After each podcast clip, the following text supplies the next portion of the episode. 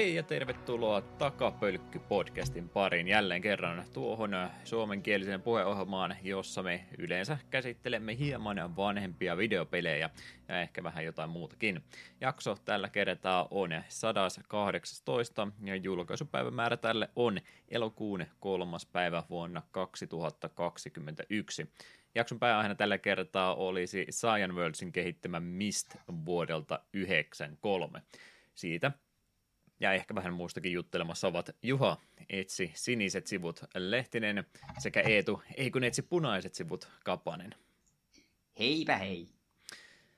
Totta noin, 2017 me aloitettiin ensimmäisiä jaksoja tekemään, niin meillä on neljävuotissyklissä mennyt sillä tavalla ikävästi ohi, että meillä ei ole aikaisemmin ollut kesäolympialaiset menossa siihen aikaan, kun me ollaan podcastia tehty, ja Mä tiedän, että sä et ole suuri urheilun ystävä, mutta eikö edes sydämen muutosta tule kesäolympialaisten takia? No olympialaiset on itse asiassa niitä harvoja asioita, mitä urheilun kannalta jaksaisi vähän seurata. Myönnän, että nyt tänä kesänä jäänyt aika vähille, mutta se on aina, ollut semmoinen helppo, että tuleeko telkkarista mitään? No tulee siltä aina olympialaiset, jos siellä vähänkään mielenkiintoisempi laji, niin sitä voi jopa vähän seurata. Toki sitten myön turilla sinne aina sattuu joku helvetin pyöräily tai juoksu. Oli sille, jee, tätähän minä halusinkin seurata. Mutta sitten oikeastaan kaikki yksilösuoritukset ja sitten tyyli lentopallot ja kaikki tämmöiset, niin ne on ihan miellyttävää seurattavaa. Joskin nyt kun tänä vuonna on ollut paljon Tokiossa videopelimusiikkia taustalla, niin se olisi ollut melkein syy katsoa 247 vaan olympialaisia. Mm. Ja se ilmeisesti piti Nintendonkin olla vähän isommassa roolissa aikaisemmin, mutta nekin taisi vetäytyä sitten hommasta pois, kun nyt vähän – vähän ehkä huonossa maailmantilanteessa tuli nämäkin olympialaiset järjestettyä, mutta eihän ne niin tietysti siihen aikaan, kun kisa isännyydet varattu, niin eihän sitä nyt silloin tiennyt, että minkälaiseksi homma menee, mutta on noita kisoja aika kovasti protestoitu. Mutta joo, ihan samaa mieltä siitä, että en itsekään nyt hirveästi mitään timanttiliikoja tai piirimestaruuskisoja Suomesta kattele, kattele nyt se enempää, mutta olympialaisissa ainakin vuoksia tulee vähän, vähän erikoisempaakin lajia, että näkee vihdoin viimein telinen voimistelua tai mitä näitä näitä kajakilla laskettelee putousta alaspäin ja tämmöistä, niin näitä ei normaalisti näe, niin sattuu semmoista osumaan kerrankin ruudulle, niin tulee sitä välillä jopa katseltuakin hetki aikaa. Toki se oli silloin helpompaa, kun nuorempana, jos oli kesälomat koulusta tai muuten vaan työttömänä, niin ehti vähän paremminkin katsomaan myöhään iltaa asti, mutta nyt on kyllä kieltämättä tällä kertaa tullut pykälää vähemmän katsettua siitä huolimatta. Mm. Mutta kivoihan nuo on, hyvä TVn täytettä. No, sen aikana kun et ole olympialaisia tuijotellut, niin oletko aikaasi käyttänyt johonkin muuhun harrastamiseen? Joo, onhan tuossa vähän tullut mulla alkaa musta tuntuu, että mulla alkaa nyt paha tapa, että me aloittelee uusia pelejä, niin kun vanhat on läpi, ja se on niin se yksi asia, mitä me en ikinä haluaisi tehdä, mutta nyt on päässyt näin käymään. Final Fantasy 7 remake on edelleen kesken pahasti, kakkoschapterissa vieläkin. Jakusa 4 tänään pitkästä aikaa pelasin, viimeksi pelannut varmaan pari viikkoa sitten. Olen ilmeisesti pelin viimeisellä neljän, neljäksennellä, että kyllä se pikkuhiljaa läpi menee, ja ehkä me sitten se FF7 enemmän paneudun. Mutta jotain sentään on loppuun asti pelaillut. Tavallaan Hades meni yhdellä runnilla loppuun asti tällä, mikä Railgun vai Railspike-niminen sarja tuli ase olikaan, niin sillä onnistuin kertaalleen vetämään runnin loppuun asti ja siinä kävi vähän se, mitä me pikkusen pelkäsin, että ekan kerran kun peli on oikeasti läpi, niin se mun into jatkaa sitä vähän niin kuin katosi saman tien. Että vaikka siinä olisi vielä paljon avattavaa ja näitä korkeampia vaikeusasteita, millä saa uusia näitä resursseja avattua ja niiden avulla sitten taas avaamaan aseisiin upgrade ja niin poispäin, mutta ei, ei jotenkin sitten enää sen jälkeen, kun se kerran meni läpi, niin on ollut intoa palata. Hyvä peli se edelleen on, mutta ei aiheuttanut myös semmoista samanlaista hinkua pelata lisää ja lisää lisää kuin vaikkapa Monster Train tai Binding of Isaac. Mutta hyvä peli silti, että en kadu hetkeä, että se tuli hankittua käytännössä pakahteen kertaan, kun ensin Epickiin ja sitten Switchille. Mm. Mutta sitten olen uusia pelejä aloitellut, koska miksipä ei. Kaksi täysin tasa-arvoista jatko-osaa, josta ekana mainitaan nyt Witcher 2. Me on puhunut siitä, että on äänikirjoina kuunnellut noita noiturikirjoja ja mulla on nyt kolmas kirja menossa ja jotenkin iski vaan semmonen fiilis, vitsi kun ärsyttää miten pitkään tuo Witcher 2 on mulla pyörinyt tuolla, että se pitäisi pelata. Ja Witcher 3 löytyisi ihan fyysisenä hyllyssä Pleikka 4 ja ei ole koskaan tullut aloitettua, niin hyppäsin kakkosen kelkkaan sitten vihdoin ja viimein. Muutama tunti on sitä vasta takana, mutta onhan se hyvä peli. Ei sitä niin kuin voi kieltää. Ja oli ilo huomata, miten nopeasti tuli viittauksia kirjojen tapahtumiin. Niin heti oli se, että aah, minäpäs tiedän, kuka tämä henkilö onkin, että meitä sivuosassa mainitsivat. Ja aah, ne puhuvat kultaisen lohikärjen metsästyksestä, minäpäs muistan sen kyseisen tarinan. Niin siitä tulee hyvä fiilis. Niin... Ja muutenkin sen me muistan, että ykköspeli oli kaikessa pelimekaanisuudessaan varsin kömpelyä, vaikka tarinalta ja hahmoilta mielenkiintoinen, niin kakkonen tuntuu kyllä selvästi siltä, että okei, tässä on vähän, vähän monipuolisempaa ja taisteleminen ei ole ihan niin kömpelyä, niin ikähän tuohon tulee parisenkymmentä tuntia upotettua helposti ja sitten tällä tahdilla niin se Witcher 3 aloitan sitten joskus 20 vuoden päästä. Mm. Mutta ei se mitään, ei se mitään. Hyvä pelisarja joka tapauksessa. Olit kumminkin alkuperäistäkin jonkin matkaa kokeilu. Joo, me sen ykkösen pelasin joskus useita vuosia sitten. Me asuin silloin vielä Savonlinnassa ja olisinkohan jopa asunut silloin vielä yksi, jossa keskustassa, että siitä on aika helvetin monta vuotta. Mutta kuitenkin, olen, olen ykkösen pelannut ja sen takia tuo kakkonen on pitkään tulla roikkunut, että jossain kohtaa sen kyllä pelailen. En lupaa, että kovinkaan nopealla tahdilla, mutta aina silloin tällöin pitää kyllä jatkaa. Ja kyllä se peli heti jo alkuhetkistä niin näytti, että hei, tämä maailma ja hahmot on mielenkiintoisia, kun ensimmäisiä sidequesteja, mihin törmäsin, niin pitäisi selvittää, että minkä takia tuo Peikko ei pidä sillasta huolta ja sitten selviäkin, että se on alkoholisoitunut, kun sen vaimo on tapettu, niin oli sitä, oho, tämähän meti heti vähän synkemmille linjoille, että olisin voinut vetää vaan Peikkoa turpaan, kun et osaa, mutta päätin, että minäpä kyllä selvitän, että mitä hänen vaimolle on tapahtunut, koska hän tämä nyt aika traagista. Hyvän pelin merkki. Mm-hmm. Mutta sitten toinen, kuten sanoin, täysin tasa-arvoinen jatko-osa suorastaan kulttiklassikolle – Nimittäin Deadly Premonition 2, A Blessing in Disguise. Mietän, joitakin viikkoja sitten ostin, kun se alennuksessa oli ollut, olisiko 25, 25 eurolla se taisi olla Switchille, niin miehän sen nappasin ja vähän kauhun sekaisin tunteen oottu, että milloin meitä on viiti aloittaa. Ja hetken mielijohtaisesta pistin pelin käyntiin ja ei mulla siinä kuvasta neljä tuntia ole takana, mutta jo siinä ajassa on tullut taikauskoinen keelaamisen hurahtanut mummeli, hämäräperäinen luurankojäbä, joka puhuu mulle taulun tai peilin kautta. Mulle jää epäselväksi kumpi se on, joka ennustaa minulle kivasti, mitä pitää tehdä. Liikkumista skeittilaudalla. Sitten on oravia, jotka voi varastaa tavaraa ja jotka voi tappaa vetämällä niitä turpaan. Ja niin, ja totta kai sitten on voodoo-kauppa, josta piti ostaa pieni allikaattoripehmo, että me saisin uskoteltua sille keilavalle mummolle, että me saan käyttää sen keilarataa, koska tämä luuranko ennusta sanoi, että mun pitää tehdä niin. niin tämä oli vähän, vähän taas silleen, en ymmärrä, mutta tämä on Deadly Premonition, niin kaikki käy. Ja tuo peli toimii aivan järkyttävän huonosti. Mm. Jos, jos jopa minä huomaan, että freimejä tippuu joka kerta, kun hyppää skeittilauvan kyytiin, niin se on huono merkki. Ja tai latausruudutkin tuntuu tökkivän ja olevan joka kerta pelottaa, kun siirryn rakennukseen, että o, o, kaatuukohan tämä peli, koska tämä latausruutu tökkii. Niin Eli tämä on Deadly Premonition laatua, ei siitä pääse yli eikä ympäri. Joo, eikö sitä julkaisusta kumminkin jonkin aikaa ole, että mun mielestä monet oli sitä mieltä, että no, tämä vielä ehtii jälkeenpäin korjaamaan, mutta eipä ottanut sille yhtään mitään sen jälkeen sitten tehdä kumminkaan. Ilmeisesti siihen on tullut yksi iso päivitys, joka korjasi isoimpia ongelmia pelin toimivuuden kanssa, joten minua huolestuttaa tietää, että miltä tuo peli on näyttänyt julkaisussa. Hmm. Ja joo, tämähän tavallaan tämä on niin kuin esiosa tavallaan, koska tässä vähän niin kuin mennään kahdessa ajassa. Mennä, mennään niin kuin ykköspelin jälkeisissä tapahtumissa ja Jorkkia vähän haastatellaan siitä, että no, mitäs tarkalleen ottaen tapahtui vuonna 2005 täällä, täällä New Orleansin alueella ja sitten ruvetaan siinä muistelemaan ja hypätään sitten vuoteen 2005 ennen ykköspelin tapahtumia ja siellä sen selvitellään jälleen on nainen mystisesti kuollut ja totta kai sitä pitää ruveta selvittelemään. Ja sen verran olen jo saanut tietooni, että jollain tavalla eli ykkösen tapahtumat ja punaiset siemenet myös tähän hommaan liittyvät. Mielenkiinnolla odotan, mitä tuo peli tuo tullessaan. Ja siinä on edelleen niitä samoja ongelmia, mitä ykkösessä, että öö, paljon on odottelua ja juurikin sellaista, että no niin, nyt sun pitää aamulla mennä tuonne. Aha, no nyt sun seuraavan kerran pitää olla niin kuin aamun koitossa toista paikassa, joten nyt sulla on aikaa taas tapettavaksi, joko sinä nukkumaan hotelliin tai sitten se polttelet tupakkaa sen 24 tuntia, joka on ihan perussettiä Jorkilta. Ja edelleen vaatteet pitää lähettää siivu puhistettavaksi, koska ihmiset katsoo sinun kieroon, jos sulla on vaatteet liian likaiset. Ja tässä tällä kertaa aseessa ei ole loppumattomat ammukset, mutta yöaikaan tulevat viholliset niin droppailevat kyllä ammuksia siihen tahtiin, että ne käytännössä on loppumattomat ammukset jälleen kerran, niin enpä tiedä, katsotaan. Voi hyvinkin olla tuossa sama alma kuin ykkösessä, että perusvihollisia tulee yksinkertaisesti niin paljon, ne droppaa niin paljon ammuksia, että sulla ei ikinä tule tarvetta käyttää muita aseita, ellei toista myöhemmissä vaiheessa esittele muita vihollisia.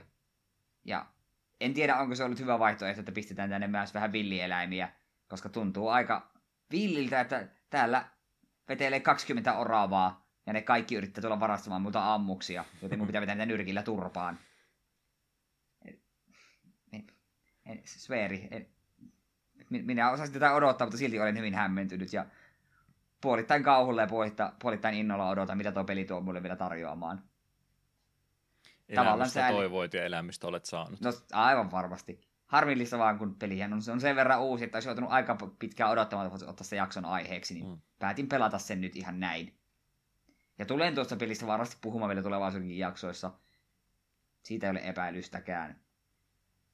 Mutta siinä oli oikeastaan pelailupuoli. Muussa elämässä nyt voisi sen nopsaamaan, että tuossa eilen, eli nauhoituspäivästä eilen 31.7. täällä Joensuussa oli Ismo Leikolan keikka. Oltiin sinne vaimon kanssa liput ostettu jo hyvissä ajoin ja loppuun myytyhän se sitten oli ja sinne mentiin. Ja stand-up on vähän semmoista, että on ihmisiä, jotka sitä tykkää ihmiset, jotka sitä vihaa. Itse olen vähän niin kuin siinä puolivälissä, että niitä, ketkä on hyviä, niin ihan mielen seuraa. Ja mielestäni Leikola on kuitenkin yksi yhtiä parhaista. Ja oli aivan helvetin hyvä keikka. Kyllä sillä sai äänen nauraa oikeasti monta kertaa. Ja minä olen aina tykännyt Leikolan tyylistä, että kun turhan moni stand-up-komikko sortuu siihen, että pitää vitsit pitää huutaa. Hmm. minä, minä vihaan sitä, että ne vitsit pitää huutaa, niin Leikola ei tähän soru ikinä. Ja tämä Leikolan tällainen vähän paikoitellen takerteleva tyyli, niin siinä on jotain hyvin sympaattista. Ainoa mikä meni turhauttamaan, niin ihan loppupuolella oli silleen, että joo, nyt viimeisenä tällainen musiikkiesitys, ja sitten siinä menee varmaan joku 50 minuuttia ennen kuin se pääsee aloittamaan, kun se jauho kaikesta muusta mm-hmm. yhtäkkiä, niin menee, että nyt mene nyt sen biisi jo jumalauta. Mutta ei voi valittaa. Oikein, oikein hyvä keikka oli ja tykkäsin. Itsekin Leikolan tyylistä kyllä tykkää, että turha, turhan moni siitä on valittanut omasta mielestäni, että puhuu omalla oikealla äänellä, eikä semmoisella showmies äänellä. Mm, sepä, ja totta kai jos katsoo vanhempia Leikolan pätkiä, niin niissähän se vielä enemmän se öh, mm, mm, äh, mm. öh, että sitä ei enää ole läheskään niin paljon, että se on kuitenkin silleen mukavan soljuvaa. Ja erityisesti tämä esityksen lopettava musiikkiesitys Raksaukoista oli oikein viihdyttävä. Tykkäsin. 5 kautta 5. Mutta siinä oli oikeastaan myyty tältä erää, niin sieltä Juha varmaan pelannut ja tehnyt kaikkia mm. hirvittävän mielenkiintoista. No, no, kaikkea muuta, mutta vähän sen kumminkin. Hei, arvaa mitä? Kerro. Meillä on Timespiralia avaamatta vieläkin. Aika paljonkin. Oi, oi, oi. Tämä Arvo... oli suuri yllätys. Kyllä. Arvoa mitä muuta.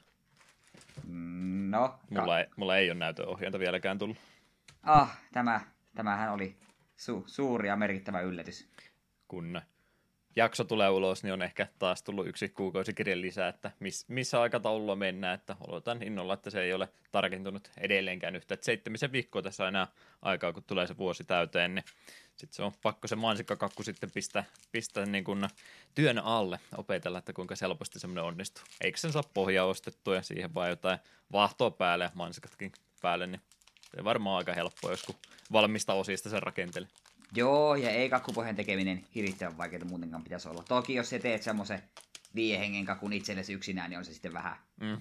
enää sillä tekemistä hetkeksi. Meillä on semmoinen todella todella pieni kakkuvuoka, että sillä saa hyvin tehtyä vaikka kahden hengen kakun. Heittää ikkunasta ulos sitten loput, mitä ei tarvitse. Kunhan se vaan tulee leivottua ja sitä kuva otettua, niin se riittää kyllä minulle. Kyllä, kyllä. MTK-puolella, oliko siellä Innistradia tulossa ilmeisesti takaisinpäin, mitä kattelin tulevia settejä? Joo, seuraava setti on tavallaan kaksi settiä, tai jotenkin meni ihan täysin ymmärrä, miten se siitä tulee niin kuin ihmissusi ja vampyyri setit. Meillä on varmaan ne niin niin puolikkaat setit, kun julkaistaan yhtä aikaa ja niitä voi pelata sekaisin, vai miten se, mm. miten se homma nyt menee. Mutta siellä on kuitenkin sekä ihmissusi ja vampyyreille niin kuin omat juttunsa. Joo, mä kattelin kanssa sitä julkaisuaikataulua, niin taisi olla kahden kuukauden päässä toisistaan.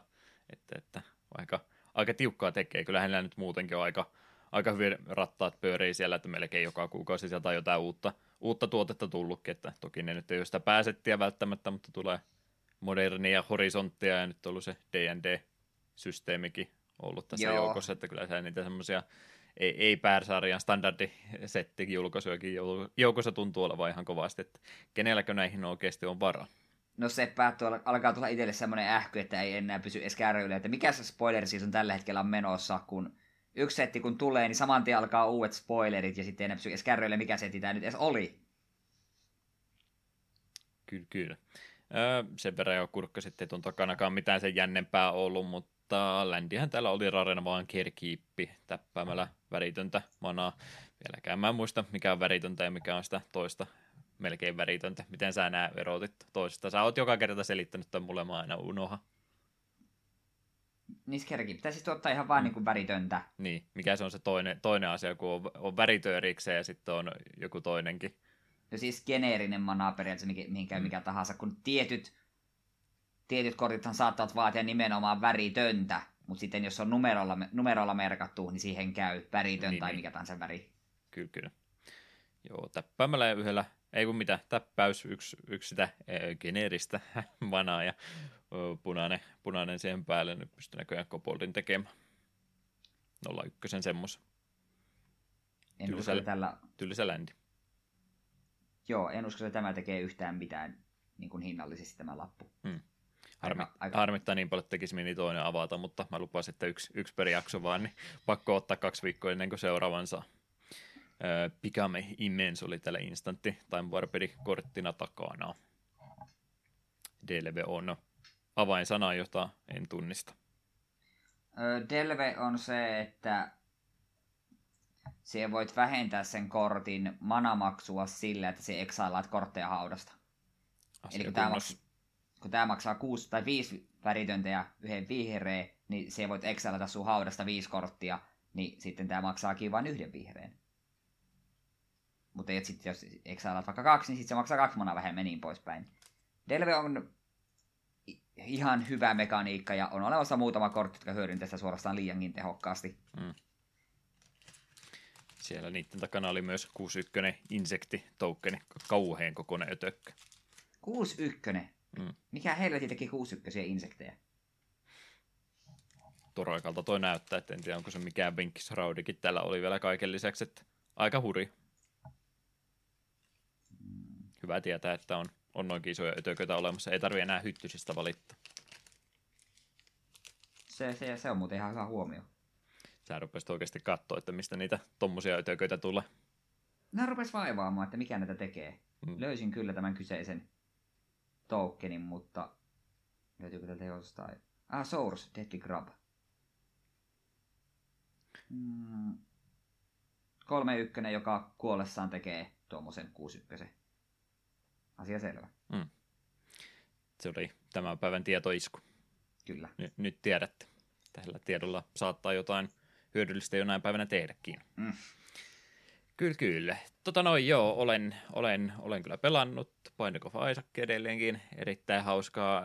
Deliriumikin onnistui vaihtelun vuoksi tappamaan välillä, että mä luulin, että, että mä olen hukannut, hukannut otteeni, mutta sitten kun mä rupesin olemaan menemättä sinne uusille reitille, niin ei se nyt loppuviimein niin paljon vaikeammaksi on muuttunut sitten se vanha reitti kumminkaan, että, että noita Soul Heartteja jo, jo droppailee muistaakseni vähemmänkin tuntuu, että niitä tulee vähemmän kuin ennen, ja tosiaan näihin damage bonus modifiereihin siellä aika paljon on koskettu, että se ei, se ei lähde niin nopsaan karkuun, että jos jos ennen luotti siihen, että tämä peli menee läpi sillä voimalla, että mä saan sen brimstone ja sillä pystyy vaan sulattaa vastusta, niin okei, sitten se tuntuu hankalalta, kun sä et pysty enää niin nopeasti tekemään vahinkoa tuossa pelissä enää, että joutuu niin oikeasti ne bossitkin taas muistaa, mutta ei se nyt niin mahdottomaksi ole mennyt, että kyllä sitä vielä, vielä pystyy ihan pelaamaan, kun ei tosiaan sitä ihan vaikeinta mahdollista reittiä lähde joka kerta yrittämään. Se melkein vaatii se hyvät, hyvät dropit heti alkuun, että kannattaako sitten tälle tielle edes lähteäkään mutta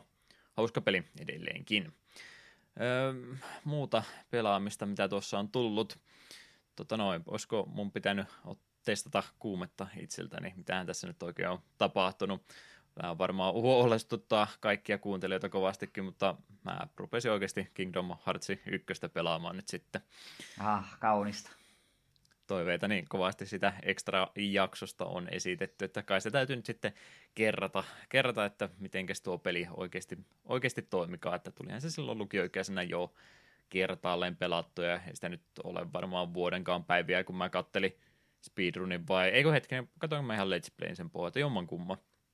Jompikumpi tuli kumminkin katsottu, että kyllä nyt sillä semi hyvin vielä peli muista, mutta rupesin nyt kumminkin sitten ihan oma, oman kokemuksen kautta sitä uudestaan pelaamaan ja huolestuttavinta kyllä, niin mulla ei ole ollut ikävää sen kanssa, olen jopa suorastaan ehkä tiety, tietyissä, tietyin varauksin olen ehkä jopa tykännyt pelaamastani tähän mennessä. Ah, te kuuntelet, ette näe, miten iso hymy mulla on kasvollani juuri nyt. Tää on ihan, ihanaa kuultavaa. Alu yli, kun siinä pääsee, niin Deep Junglet tämmöiset ohitte, niin kyllä se vähän parempiakin, parempiakin paikkoja sitten eestä päin löytyy. Joo, pelimekaniikkaa tai taistelusysteemi tosi yksinkertaista on, mutta en mä jaksa keskittyä muutenkaan. Rämpyttää äksää vain ja katsoo mitä tapahtuu. Välillä tulee parutettuakin kivasti hyökkäyksiä, niin tunnen itseni taitavaksi pelaajaksikin siinä samalla. Joo, ykkösessä se on aika pitkälti sitä, että hakkaat X, ehkä joskus blokkaat. Ja joka kerta kun mie ykköstä pelaan, niin mie myös pistän nuo spellit samoihin shortcutteihin, että X pitää olla kure, neljössä pitää olla aero ja kolmiossa pitää olla tuo, tuo Thunder, koska mm. ne on vaan kolme parasta peliä, mitä käyttää. Aerodrop antaa puolustusta, kure hiilaa ja sitten totta kai Lightning tekee, tai Thunder tekee parasta niin kuin AOE-damakea. Jep, jep, ihan tismalleen identtiset painikkeet oli muista, että nuo, nuo täytyy olla, että muu, muu, kaikki muu on vähän ylimääräistä. Jep, etenkin se on vielä, kun jos pistää kuren X, niin kun Xstä hakkaat, niin painat vain shortcut-napin pohjaan, niin siinä välissä se, se hakkaus muuttuukin kureeksi, niin sinun ei tarvitse koskaan lopettaa Xn hakkaamista. Aina vaan X, X, X, X, X, oho välissä paranti X, X, X, X, X, X, X, ja kaikki kaatuu. Joskin on siellä muutama semmoinen bossi, että ainakin vaikeimmilla vaikeusasteilla, niin niiden kanssa pitää vähän jopa katsoa, mitä tekee. Ursulan kanssa katsoo, kun pitää pata iskeä jotain taikaakin, niin eihän me tiedä, mä oon pistänyt mihinkään sortkuttiin tätä näin. Pitääkö mä oikeasti valikoista kaivaa mun firaspeli tätä varten? Tämä on ihan kamala. Se Ursulan kakkosformi on kohtalaisen, kohtalaisen veemäinen. Me en ole oikein ikinä löyty se kunnon strategiaa. Suurimmassa ajasta me vaan uiskentelen karkuun ja sitten välillä löytyy hyvät, hyvät chanssi hakata sitä. Hmm. Kyllä, kyllä. Vaikka, vaikka mitä tästä pelistä kyllä nyt pystyisi puhumaan, mutta meidän täytyy varmaan säästellä sitä siihen oma, omaa jaksonsa varten tuo ainakin selvästikin täysin, täysin mukana, mukana meiningissä. Mulla olisi kyllä kieltämättä toive, että voitaisiin ihan oikeasti useampikin ihminen ottaa paikalle. Meillä tuntuu kumminkin kuuntelijakunnassa olevan henkilöitä, joille kyseinen pelisarja myöskin saattaa jotain tunteita herättää, niin voitaisiin ihan oikeasti ottaa useampikin ihminen paikalle, jos vaan – saadaan kutsuhuuntoon jonkinlaista vastausta, että ei tässä vielä, vielä tällä hetkellä mikään hätä ole, että elokuun tätä varmaan vielä rauhassa pelailee eteenpäin, mutta syys-lokakuussa niin voitaisiin sitten tuo extra exo toteuttaa, niin voisi myöskin ne kiinnostuneet henkilöt olla jopa tännekin päin ehkä yhteydessä, niin tiedetään, että minkälaisella kokoonpanolla lähdetään tuota jaksoa toteuttamaan. Mm. Ja mitä nimiä mainitsematta, olen aivan helvetin pettynyt, jos Sepp ei ole ensimmäistä joukossa ilmoittautumassa. Raahat paikalla. Kyllä, se on väkisin leposteessa, jos ei muuten. Mm. Joo, sitä en sitten tiedä, kun ajatus oli siitä, että lähtisi ihan niin kuin, kun on retrospektiivihengessä tekemättä pelailisi kaikki Kingdom Heartsit tässä sitten tulevien vuosia aikana, mutta mennään nyt ykköspeli ensin läpi ja katsotaan, mm. katsotaan miltä tuntuu sitten sen jälkeen. Mutta mut, pelailu oikeastaan siinä puolella enimmäkseen on tuntunut itselläkin olevan. Katselupuolta harrastanut myöskin, sieltäkin voisi useampaa useampaa eri asiaa mainita, mutta yksi, yksi ainakin mikä linkkivinkkinäkin ehkä tällä kertaa toimisi, niin Tim Rogers, hieno, hieno mieshenkilö, kehuin hänen äh, Final Fantasy 7 käännösvideosarjansa, mikä hän silloin Kotakulle teki juuri ennen kuin hän sieltä suunnalta lähti pois, ja hän on nyt sitten tämmöistä omaa, omaa Kickstarter-rahoitteista arvostelu kanavansa pyörittänyt nimeltään Action Button ja oli näköjään ollut tässä jo vuoden päivät sitten ensimmäinen video tullutkin, mutta syystä tai toisesta, toisesta oli mennyt itsellä ohi, että mitäs, mitäs tuo mies tosiaan sen kotaku ajan jälkeen sitten tehnytkään, niin vastaus löytyi siitä, että ihan omaa sivustonsa tai YouTube-sivuansa on nyt sitten viime aikoina pyörittänyt ja on semmoista korkealaatuista arvostelumateriaalia tässä viime aikoina tehnyt. Oishan siellä siis ollut, ollut hyvää arvostelua Doomista vaikkapa tai Final Fantasy 7 remakeista, mitkä olisi varmasti itseäänkin kiinnostanut, kiinnostanut jonkin verran, mutta sieltä löytyi vielä parempi vaihtoehto. Toki Mekin Memorial on hieno, hieno kasvatus, ei, ei ole kasvatuspeli, vaan siis deittisimulaattori aikanaan, mikä on PC98 ja Pleikkari 1 ja SNESille muun muassa, muun muassa Konamin toimesta kehitetty, ja en tiedä, onko Eetu katsonut kyseisestä pelistä tuota Game Center jaksoa. Mm, en mielestäni. Olen ainakin suositellut sitä sullekin. En tiedä, mainitsenko jopa ääneen sen suos- suosikkijaksoikseni silloin, kun tehtiin se oma jaksonsa siitäkin kyseisestä TV-sarjasta, mutta muistaakseni olin, olin sitä suositellut sullekin. No, Arin on hyviä pelaamia, kun ei tarvi liikaa Twitch-refleksejä tai muuta käyttää, niin se on hyvä näissä tämmöisissä äh, visailu kautta äh, deitti kautta kasvatuspeleissä aina ollut, niin sen kautta itsekin ekaa kertaa tuota kyseistä peliä sitten olin nähnyt ja tunnistin nimeltä, että herra jästäs, nyt on joku tehnyt oikeasti arvostelun tästä kyseisestä pelistä, jota ei siis vieläkään oikein kunnolla ole ole sitten englanninkieleksi käännetty. Siitä on olemassa osittainen käännös tuolle SNES-versiolle, mikä ei ole, ei ole se paras versio, koska siitä nyt toki kasettipelistä puuttuu ääninäyttelyt ja kaikki muut erikoishienoudet, niin se on vähän semmoinen karvalakkiversio kyseisestä pelistä, ja sitäkään ei tosiaan ole kokonaan käännetty, että pelkästään valikot taitaa siinä olla, ja enimmät, enimmät ihan vaan lauseet, puhumiset ja tämmöisetkin sitä puuttuu, niin sekä ei ole semmoinen, semmoinen hyvä tapa sitä peliä lähteä sitten kokemaan, niin olisin, olisin erittäin mielelläni ehdottanut jakson aiheeksi, jos tästä olisi se fanikäännös olemassa, mutta vielä toistaiseksi joudutte valitettavasti tätä odottamaan. Tiedän, että joku lähtenyt oikeasti toki mekin memorialista eh, tekemään arvostelun ja ihan kunnon mittaisen, kun mietitte mitä tuolla arvosteluita eh, YouTuben maailmassa on, niin ne on yleensä kymmenisen minuuttia ja 15 sekuntia, että saadaan se yli 10 minuuttia ylitettyä ja mainosrahat siitä pois. Sitten on olemassa niitä kanavia, jotka tekee vähän deep divimpaa juttua, yrittää pikkasen, pikkasen tota laajempaa arvostelua eri näkökulmia ja kaikkia muuta ottaa tähän, niin siellä on sitten semmoistakin arvostelua kyllä joukossa 30 minuuttia ja tunnin välillä ehkä voi olla, että ymmärrän, että ne ei nykyään zoomereille maistu varmastikaan tämmöiset videot, koska ihan liian pitkä kenelläkään on aikaa tämmöisen katsomiseen.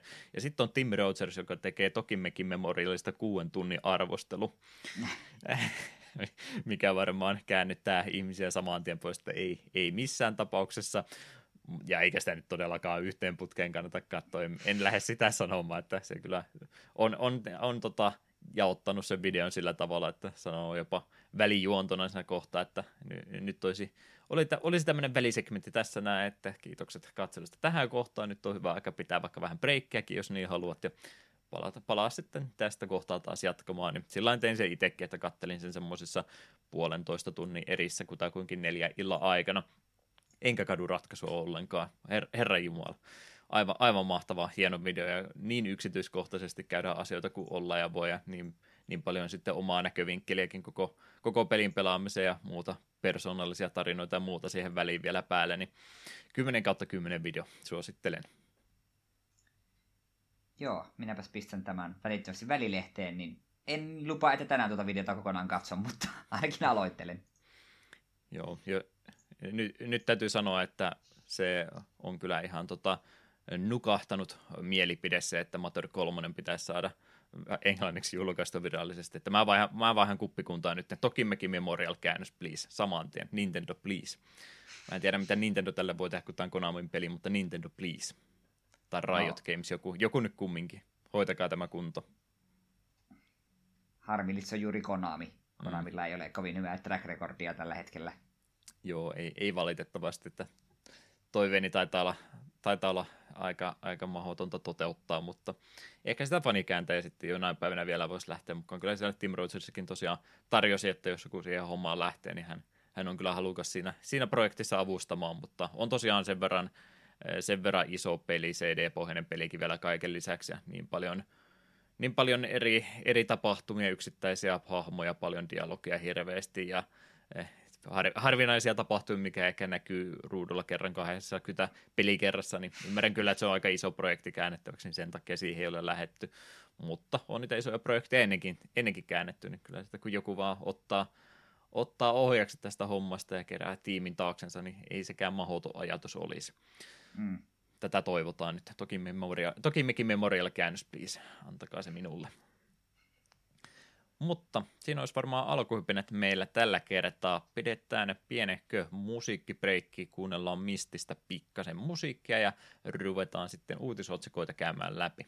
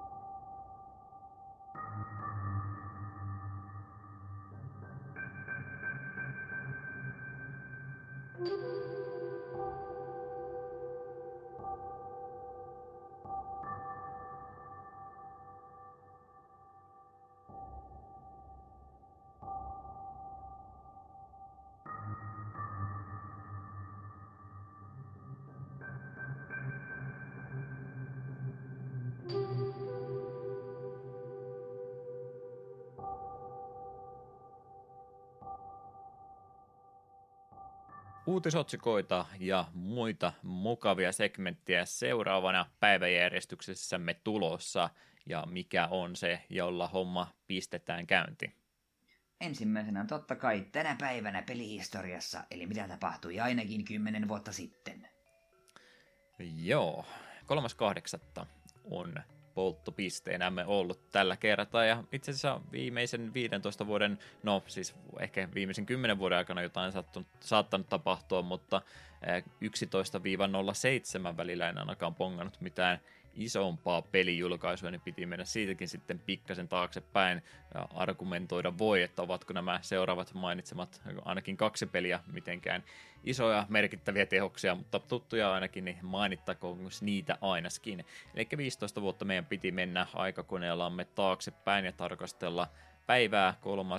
elokuuta vuonna 2006. Sinä päivänä oli muun muassa Xbox 360 Japanin suunnalla julkaistu tuttua pelisarjaa ja sille vähän kyseenalaisempaa lisäosaa kautta jatko-osaa Bomberman Act Zero oli tämmöinen vähän kritimpi riipuutti tuolle Bombermanin sarjalle. Syvällä maan alla siellä suoritetaan geneettisiä testejä ihmisvangeilla, joista myöskin tämä pelattava Bomberman on, ja siitä alkaa sitten 99-kerroksinen taisto kohti maanpintaa ja vapautta kohti. Muistatko kyseisen merkkiteoksen? Öö, en muista julkaisua, mutta jälkikäteen olen tästä kuullut ja joka kerta se hämmentää, että mi, mi, miksi on pitänyt tehdä Bombermanista tällainen? No kun kaikki muutkin pelit oli tommosia, niin kai sitä Bombermanistakin sitten piti vähän päivitetympi versio tehdä, ja tämä oli tietysti se looginen tapa se toteuttaa. Mm. Joo, ei, ei ole. En ole koskaan kuullut keneltäkään mitään hyvää sanottavaa pelistä. Valtaosa ei ole varmaan edes pelannutkaan peliä, mutta on nähnyt materiaalia ja todennut, että joo, eiköhän se ollut siinä, että jääkö, jääköön lataamatta. Ei tykätty osa, sanottakoon näin. Suomalaista pelituotantoa oli myöskin julkaistu tänä päivänä.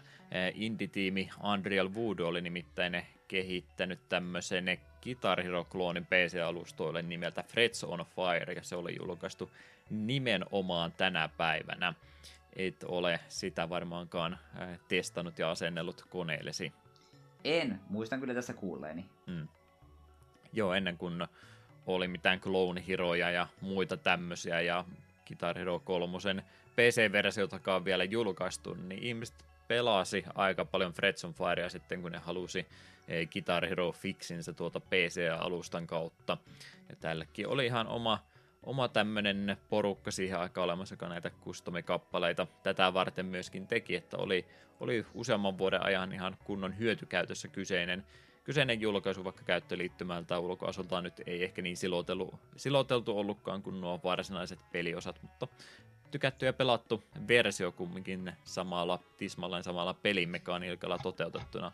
Itsekin sitä muutamaa kertaa kokeilin, vaikka nyt välineitä kaikki muut olikin, mutta Ää, siis tarkoittaa, että välineet oli ihan oikeisiin, aitoihin oikeisiin peleihin olemassa, niin siitä huolimatta tuli itsekin kokeiltua näppäimistöllä tuota pikkasen pelattua ja muistan myöskin lukiona kirjaston koneille tämä ladanneen ja keränneen niin ihmisiä katsomaan on ollut, että mm, sehän Juha osaa pelata tämmöisiä pelejä. Elä, elämäni on ollut alamäkeä siitä hetkestä alkaen, että piikkasin siinä kohtaa ja sitten ollaan tultu kovaa alaspäin. Mutta ihan hyvä, ihan hyvä rytmipeliversio oli kyllä Freds on Fire. Nykypäivänä voi olla jo vähän unohdetumpi tapaus, mutta hetkensä oli silläkin. No, ehkä vähän tutumpaa pelisarjaa löytyy Star Foxin muodossa, nimittäin Star Fox Command oli myöskin tänä päivänä julkaistu DSL Japanissa. Q Games oli se, joka oli, oli lähtenyt omaa, omaa tämmöistä käsikonsolipeliänsä kehittämään ensin, millä ei ollut alun perin mitään tekemistä Star Foxin kanssa, mutta Nintendo sitten pongas, että sieltä on ihan kivan näköistä projektia tulossa, mutta voisitteko vielä vaihtaa sen Star Foxin, niin joku ostaiskin tämän pelin. Ja sillä tavalla sinne sitten tehtiinkin, että vaihdettiin hahmot tähän kyseiseen IPCen liittyväksi. Mitenkä tuo nyt muuten sitten eroaa noista aiemmista Star Foxin peleistä, niin semmoinen kevyt, kevyt strategia-elementtikin tässä on joukossa, että vähän tuolla ruudukkopohjaisella kartalla liikutellaan yksiköitä ees takaisin ja sitä kautta sitten näin lentelyosuuksiin sitten siirrytään, mutta enimmäkseen ihan suht perinteinen Star Fox-osa oli kyseessä. Oletko erehtynyt sitä kokeilemaan? En ole tätä pelannut, tai joskus kävi mielessä silloin, kun DS tuli paljon pelailtua, että pitäisikö tämä hankkia, mutta ei sitten koskaan tullut näin tehtyä. Mitä nyt, nyt arvosanoja katsoo, niin hyppilivät sieltä noin 7-8 tienoilla. Mm. Ihan ok. Niin. Kyllä, kyllä. Sitten pari vuotta siitä hyppäämme vielä ajassa taaksepäin 2004 vuoteen asti. Siellä on tutun kuuloinen peli nimittäin julkaistu. Doom 3 oli, oli julkaistu elokuun 8. päivä vuonna 2004 tuolla Jenkkien suunnalla. Tänä päivänä nimenomaan Windows-alustoille tietystikin. ID Softwarehan tässä tietysti räiskintäpelin takana oli ja olemme kyllä jutelleet kyseisestä tapauksesta enemmän jaksossa numero 93, että ei muuta kuin se uusinta kuunteluun, jos haluatte meidän mielipiteemme kyseisestä pelistä kuulla. Onko ää, nyt kun on ehtinyt muistelemaan tuota kyseistä jaksoa jo about vuoden päivät, niin onko Onko vielä, vielä jäänyt, jäänyt mieleen mitään tuosta pelistä? Taskulamppu. Taskulamppu. Ja pimeys. Mm. Ilmaankaan ei pystynyt liikkumaan. Jep. Ja yllätys siitä, että ei se niin huono ollut, mitä kaikki parissa. Ei, ei, sitä, sitä odotti paljon huonommaksi. Ei se hyvä Doom-peli ollut, mutta ei. ihan hyvä, hyvä taskulamppupeli kumminkin. jep, jep siitä vuosi taaksepäin jälleen kerran 2003 katsotaan ja jälleen kerran oli suomalaista tuotantoa tarjolla. Tämähän on aikansa suurimpia merkkiteoksia. Truck Dismount, eli rekkaturvat, oli julkaistu tänä päivänä PClle. Suomalainen Taat Studio oli tämä, jonka logo pelin startista löytyy. Ja tämähän on tosiaan niille, jotka ei ole kyseistä peliä kokeilleet tai Dismount-peliä kokeilleet, niin tämä on semmoinen äh, ultrarealistinen simulaattoripeli siitä, mitä tapahtuu, kun rekka tekee äkkistopin. Eli noissa Dismount-peleissä tosiaan aika, aika yksinkertaista grafiikkaa ja sitten ärsynukke-efekteillä kuljettaja tai mikä onkaan hahmon nimi sitten kyseisessä osassa, niin, niin, niin lentelee siinä sitten vähän miten sattuu ja luitakin ehkä mennessä saattaa jokunen kappale siinä murtua ja pisteytetään sitten tämä yksi suoritus aina sen mukaan, kuinka paljon vahinkoa siinä aikaiseksi saadaan. Pelailitko näitä dismount-pelejä silloin kovasti? Juu, etenkin porrasturvat tuli hyvin tutuksi. Rekkaturpia tuli pelattua vähemmän. Hmm. Mitäs niitä muita oli? Mun mielestä joku torniturvatkin oli, oli hmm. olemassa. En itse muista muita. Ainakin, ainakin kolme eri versiota oli. Uh, tykättyjä pelejä tuntuu, että joku, jokainen on ainakin ohi mennyt niitä kokeillut, että ilmaisia pelejä sai, sai koneelle ladattua siihen aikaan, kun vielä ilmaispelivalikoima oli aika kaponen, niin on, on kyllä moni näitä varmasti testannut. Mm.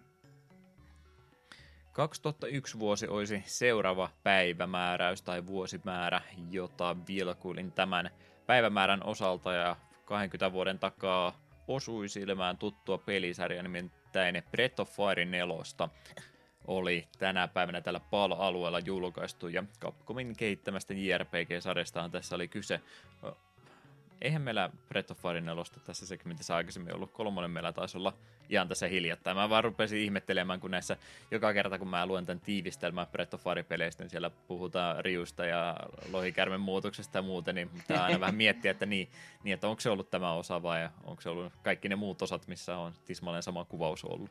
Ei ole varmaan Breath of Fire 4 vielä tässä kohtaa ollut. Et niin, mun mielestä nelosta ei ollut tässä kohtaa mm. aiemmin ollut, mutta kolmonen ollaan mainittu. Nelonen on Joo. siinä mielessä mulle tuttu, että minä on sitä joskus PCllä pelannut. Meillä sitäkin tarinaa joskus kertonut, niin aika pitkälle, mutta sitten siinä tuli, en tiedä, oliko ROM-tiedossa tai ylipäätään pelitiedossa jollain tavalla viallinen, että eräs välivideo, kun tuli, niin peli joka kerta niin kuin, näytti pelkkää mustaa ruutua, sen jälkeen se ei edennyt yhtään mihinkään. Hmm. Se oli siinä harmillista, kun mun mielestä pelikellossa oli jo varmaan lähempänä 20 tuntia, niin hiukan jäi harmit, että jäi kesken, koska tykkäsin kyllä nelosta kovasti. Ja nelostahan ei ole uudelleen julkaistu esimerkiksi PSPlle, kuten kolmonen. Kyllä, kyllä. Ää, vitonen oli sitten asia ihan erikseen, että olen jotain huhua kuullut, että se on pelimekaniikoltaankin vähän erilainen tapaus. Joo, se on se Dragon Quarter, missä on vissiin vähän Siinä oli joku semmonen ihme mittari, mikä täyttyy, kun se täytyy Dragon muutoksenkin tälleen, ja sitten jos se mittari täyttyy, niin se on automaattisesti game over tai vastaavaa. Ja mielestäni joku kaveri joskus kertoi tarinaa, että pääsi pelissä viimeiseen bossiin, ja sitten viimeinen bossi oli vaan semmonen, että sitä, hän, siellä oli se mittari niin täynnä, että se ei pystynyt voittamaan sitä, niin se oli vähän silleen, että aha, mm. hyvin tehty. Ja ylipäätään olin että vitonen on se parjatuin osa, koska se ei ole lähellekään yhtä hyvä kuin muut. Niin, taitaa olla jälleen kerran makukysymykset, jotkut on varmaan ilahtunut kovastikin, että se on vähän erilaisempi kuin neljä edellistä perinteisempää osaan. Mutta no, olen käsittänyt, olen käsittänyt, että myöskään ne, ketkä ei ole aiempia pelanneet, sille tykännyt Dragon Quarterista, että se on vähän kyseenalaisia pelimekaniikoita. Pitäisi siihen joskus ehkä tutustua, mutta sitten kun mm. on niin monesta paikkaa kuullut, että se ei ole kauhean hyvä, niin ei ole ikinä tullut sitten tehtyä näin. No niin, ei muuta kuin jakson listalle sitten. Niin. Jakson listalle vaan perälle uusi julkaisu siitä. Kyllä, kyllä. 2000 vuosi, äh, vuosituhannen vaihde oli myöskin täynnä pelijulkaisua, joten perässä oli numero kaksi kaikissa jostain kumman syystä. Äh, sinä päivänä äh, 3.8. vuonna 2000 siis oli muun muassa Armored Core pelisarja saanut ensimmäistä kunnon jatko-osaansa. Ei tai Armored Core 2 olla toinen Armored Core-peli, kumminkaan onko se neljäs sitten aikana ollut, mutta ensimmäinen numeroiton jatko-osa olisi kumminkin kyseessä. From Softwaren tuotantoahan nämä pelit ovat olleet, vaikka niitä ei Dark Soulsien pelaajat varmaan muistakaan, että ne on jotain muutakin aikanaan tehnyt, ja ne mitä muuta ne ovat tehneet, niin se on ollut tämmöistä kolmannen persoonan mekha-toimintapelisarjaa. Aiemmissa osissa tosiaan Mars oli vihdoin viimein saatu valmistettua asumiskelpoiseksi ja nyt tässä kakkososassa sitten tämä, tämä uuden tota, planeetan asumistilanne muuttuu semmoiseksi, että Frighteners niminen organisaatio nappaa sitten tuon planeetan hallinnan itsellensä. Ja pelaajan tehtävä siinä on toimia sitten vastarinta liikkeen palkkasoturina taistelussa tätä uutta hirmuhallintoa vastaan. Oletko yhtään mitään tietoinen Armored Coren pelisarjan hienouksista? En ole koskaan pelisarjaan perehtynyt.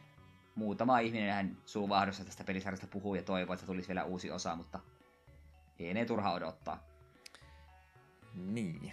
Siellä varmaan From, äh, From Softwaren kassakirstuun on jokunen kolikko tippunut, että pitäisikö pistää toinen tiimi kehittämään jotain muutakin kuin yhtä ja, yhtä ja samaa tota, lehmän lypsevää tiimiä. Ei, ei välttämättä ole tämä hyvä idea minun suunnaltani, mutta kuvittelisin ainakin, että resursseja voisi olla, että sieltä pystyisi, Ois, pystyisi kyllä toteuttamaan tätäkin. Mm. No katellaan sitten Elden Ringin jälkeen, mutta vähän olen epäilevä, että ei, ihan, ei uutta Armored Corea olla vielä näkemässä, vaikka miten sitä Hasuki ja Serker toivoisivat. Joo, nämä tota, ensi vuonna tulee, tulee sitten peliuutinen, että George R. R. Martini kirjoittaa uuden Armored Core-pelisarjan osa juon. Siitähän se internetti vasta riemun repeesikin. Kakkososia oli muitakin tosiaan tälle päivälle julkaistu ja seuraava niistä on, on omalla tapaa erikoinen tapaus verrattuna siihen, mistä homma lähti liikkeelle, mutta katsoo sitten myöhempiä osajulkaisuja, niin tälle tielle sitten myöskin jäätiin. Dynasty Warriors 2 oli nimittäin tänä päivänä PS2 julkaistu Japanin suunnalla, ja Omega Force oli se, joka tätä pelisarjaa kehitti. Uh, ensimmäinen osa tosiaan, jos ei ihmiset muista, niin Dynasty Warriors oli vielä ihan ihan taistelupeli henkeä vereen, mutta kakkososasta eteenpäin sitten pelimekaniikka muuttui tähän Musou-tyyppiseen meininkiin, eli yksi vastaan ää, vihollisarmeija yhtä aikaa, kolmannen persoonan tämmöistä toiminta, toimintapeliä olisi kyseessä, ja Dynasty Warriorsissa napataan itselle sitten tämmöinen kenraali itsellensä ohjastettavaksi, ja lähdetään tuonne historian ää, taistelunäyttämöille ottelemaan tosiaan ää, isoa vihollisarmeijaa vastaan, mutta jotenkin ihmeen kaupalla se yksikin hahmo on näköjään vahvempi kuin parisataa vastustajaa. Musou-pelejä olet, olet ilmeisesti pelannut jonkin verran, mutta oletko ihan kanta-isää kautta sitä ykkösbrändinimikettä tuolla, tuolla genren edustajissa niin koskaan kokeillut? Hetkinen, minun pitää vähän luntata. Joo, Dynasty Warriors 8 Extreme Legends multa löytyy ihan Steamista ja 10 tuntia näköjään siihen aikoinaan pistin ja en todellakaan ollut pelannut läpi, siinä oli ihan tolkuton määrä sitä tekemistä. Mutta 10 tuntia kumminkin. Kyllä lähes ekspertti siis, sä voit täydellisesti arvostella koko pelisarjaa sen pohjalta. No me siis väittäisin, että me voin arvostella koko pelisarjaa sen pohjalta, kun mitä me on pelannut One Piece Pirate Warriorsia ja mm. vastaavia. No, Et, se genre no, sopii One Pieceen ihan mainiosti.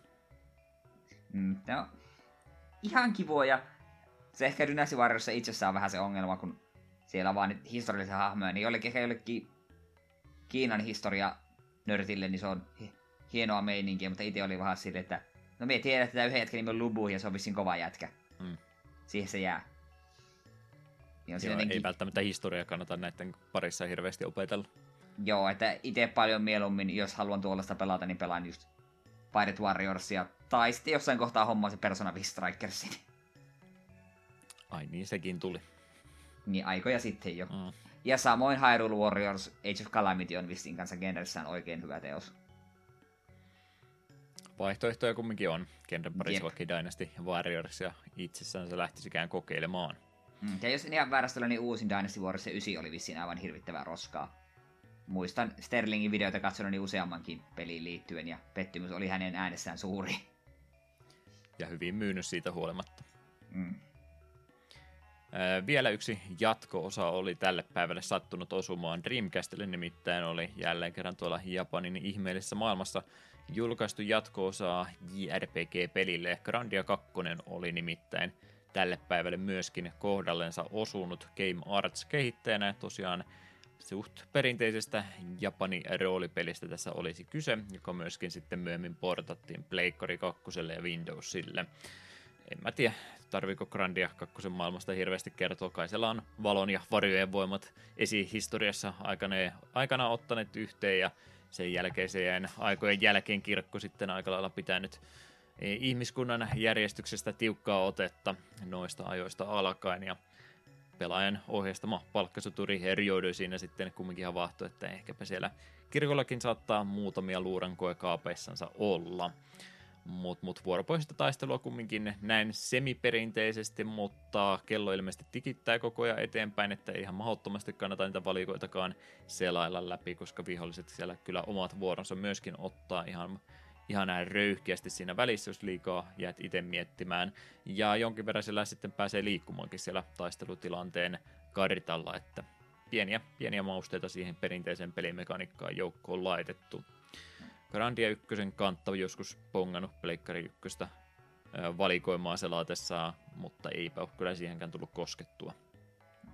Grandia ykkönen on aivan helvetin hyvä PS1-ajan roolipeli, ja kakkosesta omistan Pleikka 2-version, joka on ilmeisesti se huonoin versio siinä lataustavat on ja muut niin poispäin, mutta peli itsessään on silti varsin mainio, ja Switchillehän on julkaissut tämä Grandia-paketti. Olen sen lunastanut kyllä, ja tarkoitus olisi jossain kohtaa sekä ykkönen että kakkonen uusiksi pelailla ja kenties ykkönen joskus ottaa vaikka jakson aiheeksikin, koska kyseessä on oikeasti todella mainio peli. En pistä vastaan. Jeps, jeps. Muuten sitten tämän päivän pelivalikoima oli, oli näiden kuuden vuoden sisälle aika hyvin osunut, että muuten eh, sitä ennen ja sen jälkeen niin oli aika huonosti osunut kohdalleen. Piti ihan yhdeksän kaksi vuoteen asti hypätä sieltä jotain, jotain nimike julkaisu oli tullut. Siellä oli nimittäin sinä vuonna Splatterhouse 2 julkaistu Genesikselle Yhdysvaltojen suunnalla. Namcohan oli tosiaan tämän alkuperäisen Splatterhouse aikanaan arcade-laitteelle julkaissu, ja jatkosassa sitten tämmöinen Now Production Company oli ottanut ohjekset käsiinsä. Ja mitenkä noin muuten sitten jatkossa edellisestä eroaa ykkösosassa ilmeisesti tyttöystävä Jennifer jäi, jäi sille tielle ja kakkososassa nyt sitten päähahmoa vaivaavat painajaiset siitä, että missä, mitähän sille nyt kävikään ja jotkut äh, kuiskailevat äänet sitten korvaa siinä sanoo, että vielä hänet ehtisi pelastaa, mutta sillä ehdolla, että pistäpä se kiekkomaski taas päähän, ei muuta kuin uudestaan Splatterhousein kartanoon riauhumaan, niin siinä on aika lailla Splatterhouse 2 juoni tiivistettynä. Kahdeksan tuommoista sivuuttaiskorollavaa kenttää siitä pelistä löytyy ja bossit sitten aina jokaisen kentän loppupäähän. En ole Splatterhousea ykköstäkään koskaan kokeillut. Olenko menettänyt jotain? En ole itsekään pelannut, mutta eikö ne ole aika tuollaisia perinteisiä beat'em Mm. Näin olen ainakin asian ymmärtänyt. Enemmän beat'em ainakin kuin tasohyppelyitä. Jep. Ehkä siitäkin semmonen pelisarja on, mitä voisi kokeilla. Niitäkin taisi pari, pari muuta Splatterhousea sen lisäksi tulla, vaikka enimmäkseen vaan sitä alkuperäistä muistellaankin. Mutta tuo segmentti taitaisi olla sitten siinä. En venyttänyt tätä mahdottoman pitkäksi tällä kertaa, niin ei muuta kuin ohjelmistossa eteenpäin. Keskikesän retroimat uutiset ja muutakin peliuutiset aika kapoisia on, mutta hyödynnämme senkin vähän materiaalin, mitä meiltä löytyy. Joo. Oh, hetkinen, noin. Ensimmäinen uutinen, joka on suorastaan surkuhupaisa jälleen kerran. Nintendo Switch Online-palvelu laajentui jälleen Kalen pelin voimin. Kaikki taisi olla SNES-pelejä ja nämä on, pitäkää hatustanne kiinni, nämä on semmoisia klassikoita, että huhhuh. Siellä on Claymates, en ole koskaan kuullut. Jelly Boy, en ole koskaan kuullut. Ja Bambuzal, en ole koskaan kuullut. Ja luettuaan ihmisten reaktioita, niin ilmeisesti kukaan muukaan ei koskaan näistä kuullut. Ja ne, jotka ovat näihin jo tutustuneet, todenneet, että nämä on aika paskaa. Hyvin tehty Nintendo. Great Clement, meidän suosikki Let's Play ja historian siiviltä, niin hän oli mun mielestä twiitannut joskus pari vuotta sitten, että nyt sitten Pompusalia, ei muuta kuin sitä Nintendo Switchia, hän oli ainut, joka oli iloinen tämän uutisen nähty ja kaikki muut oli hämmentyneet, että mitäs, mitäs nyt, loppuko ne Nintendo-pelit sitten oikeasti kesken, että näitä kuin meillä vain on jäljellä. Totuus taitaa olla, että ainut, jotka suostuu niitä lainausmerkkeissä ilmaiseksi antamaan, niin se voi, voi olla enimmäkseen tämmöistä nyt sitten. Mm. Tässä huvikseni katson pelikuvaa ja mitä helvettiä on tää Sakin Kaplu, Kaplusi, mikä tää nimi oli, Pompusan. Mikä, mikä, mikä tää on, tämmönen joku isometrinen joku, what? Ja nämä kaksi muuta on vaan jotain geneerisiä 2D-tasoloikkia. Mik, miksi? En edes katsonut, että kenenkä kehittämiä pelejä oli kyseessä, että keneltä Nintendo ylipäätänsä lähtenyt kysymään, että saadaanko me julkaista näitä vai onko se niiden strategia ollut, että nyt otetaan semmoisen, että ei, ei edes kysytäkään keneltäkään, että julkaistaan vain, varmaankaan kehittäjät alkuperäistäkään ei enää muista, että tämmöisiä on olemassa, niin eikö me voida vaan iskeä tuonne online niin ne kylkeä ja mainostaa, että hei, tuli, tuli taas hyvät julkaisut, ei muuta kuin nauttiko. Mm. Ei saa pelaamatta haukkua, mutta onhan toi profiilitaso kyllä aika paljon laskenut sitten alkuperäisten julkaisujen. Jep, sentään aiemmin välillä tuli siinä edes yksittäinen hyvä peli ja muutama täyte, niin nyt oli kolme pelkkää täytettä. Hmm. No, seuraamme innolla, mitä kaikkea sinne vielä muutama tai ilmestyä. Oletan kumminkin, että jotain tämän tasoista peliä siellä jatkossakin tulee melkein vain ja ainoastaan ilmoitumaan ja ehkä yksi, yksi hyväkin peli sinne tai yksi isompi peli sinne joukkoon sitten saattaa silloin tällöin pudota. Mm. Mutta sitten seuraava uutinen. Vuoden 2008 kauhupeli Dead Space, joka on muuten minun listallani, että käsitellään se joskus. Peli on tulossa takaisin. Remake pelisarjan ensimmäisestä osasta ö, on tulossa ja sitä on tekemään valittu EA Motive Studio. Pelikokemus tullaan pitämään enimmäkseen samana, tosin pieniä moderneja päivityksiäkin on luvassa. Peliä pelaamaan pääsee Pleikka Viitosella, Series X ja PClle joskus tulevaisuudessa. Miksi olet sen listallesi laittanut? Koska se on ilmeisesti ihan mainio kauhupeli tuo ensimmäinen. Ja en ole sitä itse koskaan pelannut.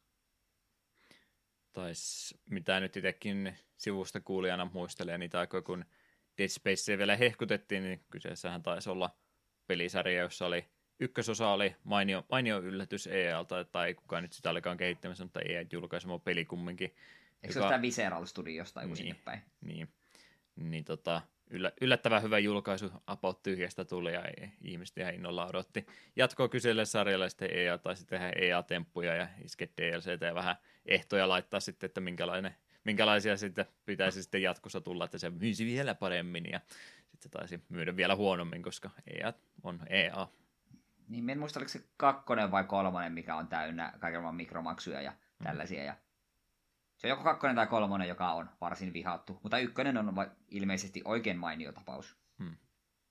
Heittäydymme vielä alkuperäisessä muodossaan siis pelaamaan se ehkä ennen kuin tuo tulee ulos vai millä aikataululla ajattelit vielä lähteä kokeilemaan? Kyllä, me ajattelin ihan sitä alkuperäistä jossain kohtaa käsiteltäisiin. Hmm. No, ei ollut tälle vielä päivämääriä ymmärtääkseni annettu mitään, niin vielä tuon ehtii kyllä siinä muodossaankin kokemaan ennen kuin remake-pelistä tulee. Mm. Ja voihan sitä sen jälkeenkin vielä pelata, ellei ne sitä poisota, mutta me ollaan vähän omituisia. Me pelataan vaan vanhoja versioita. No näköjään mun itseltäni löytyy ainakin Steamin pelikirjassa tuo alkuperäinen, niin ei sieltä mihinkään karkaamassa. Toivottavasti. Kyllä, kyllä. Pika uutisia myöskin tuolla oli joukossa. Siellä oli pientä kansalaisaloitetta Japanin suunnalla laitettu käyntiin. Terranigma-ystävät ovat nimittäin, nimittäin ruvenneet keräämään adressia tuon pelin uudelleen julkaisun ja kautta tai uudelleen tekemisen puolesta. Äh, oliko Japanin versio change.orgista vai mikä mahtoi tämä sivusto sitten ollakaan, missä niitä ääniä oli kerätty, mutta ihan siis pelin alkuperäistäkin tekijäporukkaa siihen on, on lähtenyt mukaan, että yksi noista alkuperäisestä sävelteistä Miyoko Takauka ja sitten myöskin ihan alkuperäistaiteen luoja Kamui Fujiwara on, on lähteneet tuohon mukaan ja jakaneet aloitetta eteenpäin, että kyllä siellä jonkinlaista kysyntää myöskin sille olisi. Oliko Terranigma se viimeinen osa sitä kolmi yhteistä kokonaisuutta? Vai Illusion of Gaia, kun se oli viimeinen? En me muista, missä järjestyksessä menee trilogia. Kai me luvattiin, Soul, menee... Soul Blazer on ykkönen, mm. sen me tiedän. Niin.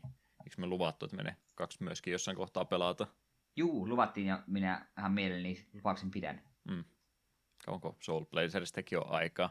Ei muuta kuin äkkiä jää googlettaan kesken nauhoitukset, että monesko jakso meidän Soul Blazer ollut. Ei sitä nyt niin kauan voi olla. Ei se hyvin pitkään pitäisi olla. Minkä takia mä en osaa kirjoittaa. Mm, mä kirjoitin tapapölkky. Se on meidän uusi kasvatusluontoinen ohjelma, jossa opetetaan lapsia käyttäytymään retropelejä pelaatessa. 75, no hmm. hetken on siitäkin aika.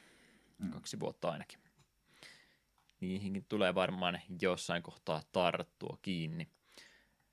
Mites sitten fanikäännöspuolella yksi projekti oli, oli osunut viimeiselle kahdelle viikolle, joka ei ollut päivitys vanhempaan tai ei ollut romanian kielinen käännös jostain pelistä, niin yksi ainakin löytyy joukosta, mistä voisit vähän mainita. Joo, täältä löytyy tällainen kuin Tomato Adventure. Alpha Dreamin kehittämä roolipeli Game Boy Advancelle vuodelta 2002. Demillen tyttöystävä Patharaa kidnappattu ja matkaa tehdään ympäri Ketsuppi-valtakunnan eri kolkkia. Julman kuninkaan linnoitukseen pääsee ainoastaan robotin avulla, jonka osat ovat ajautuneet ympäri valtakuntaa. Pelistä ei löydy random encountereita, vaan kaikki viholliset ovat nähtävissä suoraan kartalla. se Demille, Tomato, Crazy MLC, Unknown W Brackets. Ja hetkinen, Alpha Dream. Eikö, mm. Oliko se tehnyt Mario ja Luigit? Joo. No sitä minä tässä katsoin, kun pelin näitä kuvia katoin, niin etenkin tuo taisteluruutu niin näyttää ihan Mario Luigilta. Tämähän jopa itse asiassa kiinnostaa ihan vain sen takia, koska Mario Luigit on todella mainioita pelejä. Onkohan tällä mitään tekemistä sen Princess Tomato in Salad Kingdomin kanssa? Onko se viereinen, viereinen tota, valtakunta ollut sitten, salaatti valtakunta on ketsuppivaltakunnan vieressä varmastikin ollut. Näin voisi kuvitella. No, se oli tuo mun mainitsema peli, näköjään Hudsonin peli, että ehkä sittenkään ole mitään tekemistä. Tai mm. voi ne olla myös isompaa, isompaa kasvisuniversumia sitten kaikki kuitenkin, jotka on linkattu yhteen. Ei muuta kuin mm. gacha-peliä tekemään niiden ympäriltä. Mm. Tässä pikainen googletus kertoi mulle, että Illusion of Gaia on toinen osa ja Terranigma on kolmas. Ei muuta kuin sitten nekin täytyy pelata ennen kuin Terranigma remasteroida. Jep. No niin, tota, mikäs meitä vaivaa? Me ollaan oltu vasta puhelussa about tunnin verran ja me ollaan jo tämäkin materiaali käyty läpi. Ei meillä pitänyt kiire mihinkään olla, mutta jos no se on, on kiva, tämmöistä. kiva välillä näinkin päin. Eikä meillä seuraava jaksosta neljä puoli tuntia. Hmm. Täytyy ottaa jossain kohtaa takaisin, mutta ei me, ei me ruveta tässä se enempää sitten miettiä. Onhan tuolla vaikka mitä muutakin, muutakin juttua pelimaailmalla ollut, mutta ehkä me keskitytään nyt vanhempiin peleihin kuitenkin. Sen pohjalta pieni breikki tähän kohtaan vielä ja ruvetaan sitten jakson pääaiheesta väittelemään vähän enemmän.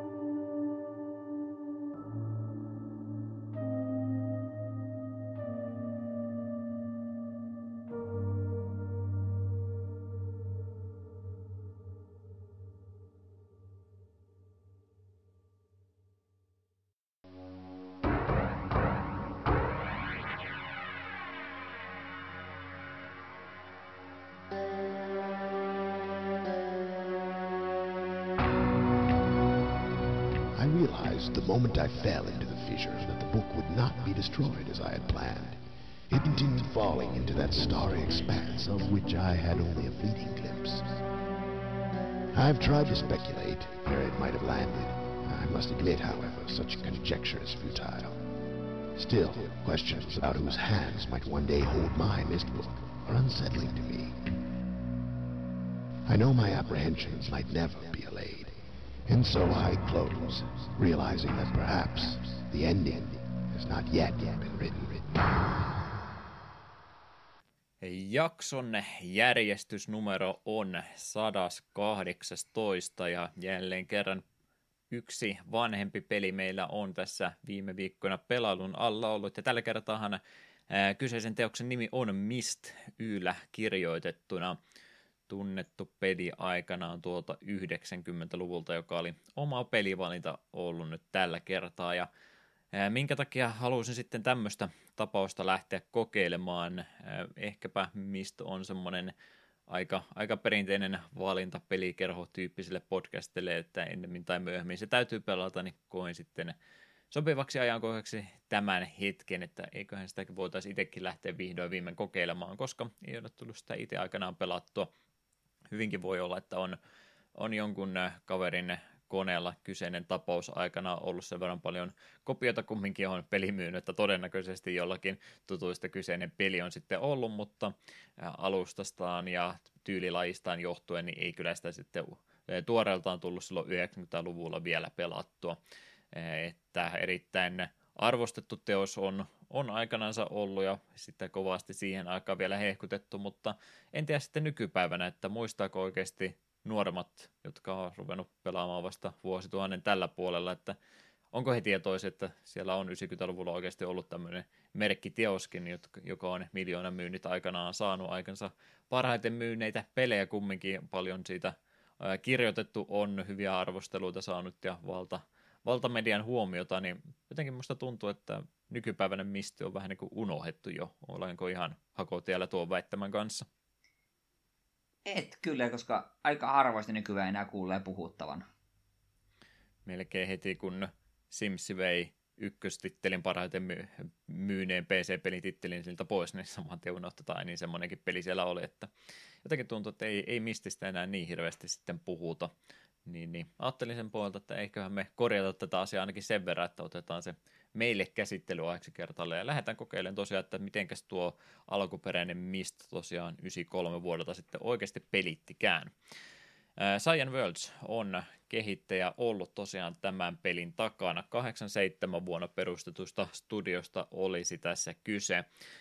Täällä on on ollut tämmöinen vähän erikoisempi toteutustapa heidän aikaisemmilla peleillään. Tämmöinen Hypercard on aikana ollut, ollut se käyttöympäristö oikeastaan, tai ei sitä nyt ohjelmointi, ohjelmointialustaksakin voisi puhua, mutta oikeastaan se pohja, miltä he olivat noita alkuperäisiä pelejänsä lähteneet tekemään, niin nehän on ollut enimmäkseen tämmöistä eh, stillikuvaa, jossa sitten interaktiivisia elementtejä on, että eivät ole lähteneet suuria hienoja 3D-maailmoja jo heti luomaan, vaan enemmänkin tämmöistä interaktiivista mediaa on se, mitä he ovat lähteneet toteuttamaan, ja sen pohjalta myöskin noin heidän alkupään pelit ennen Mistiä oli toteutettu. Toki niissä oli sitten pelaajakunta niin oli suunnattu tuonne lapsille, eli oikeastaan, jos ei nyt ihan opetuskäyttöisistä peleistä sentään voi puhua, niin enimmäkseen helpohkoa, helposti ymmärrettävää tuommoista piirrettymästä grafiikkaa sisältäviä seikkailupelejä oli ne alkupään pelit, miltä tältä porukalta saatiin. Tosiaan Rand ja Robin Miller olivat nämä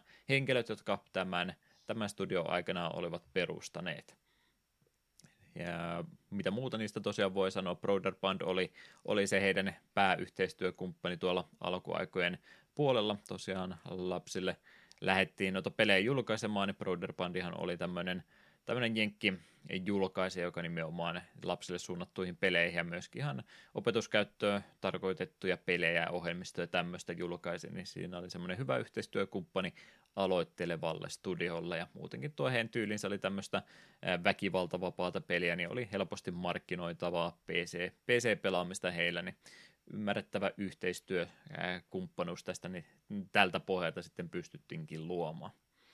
No, ehkä nämä alkupaan pelit nyt ei sitten tuolta Jenkkien suunnalta kovinkaan laajanet levinneet, mutta heti kun he lähtivät tuota kohdeyleisöänsä laajentamaan 93 vuonna tämän mystin myötä, niin maailmanlaajuista menestystäkin siitä samaan tien sitten syntyi, että oli, oli aikamoinen jymypaukku tuo myst silloin aikanansa.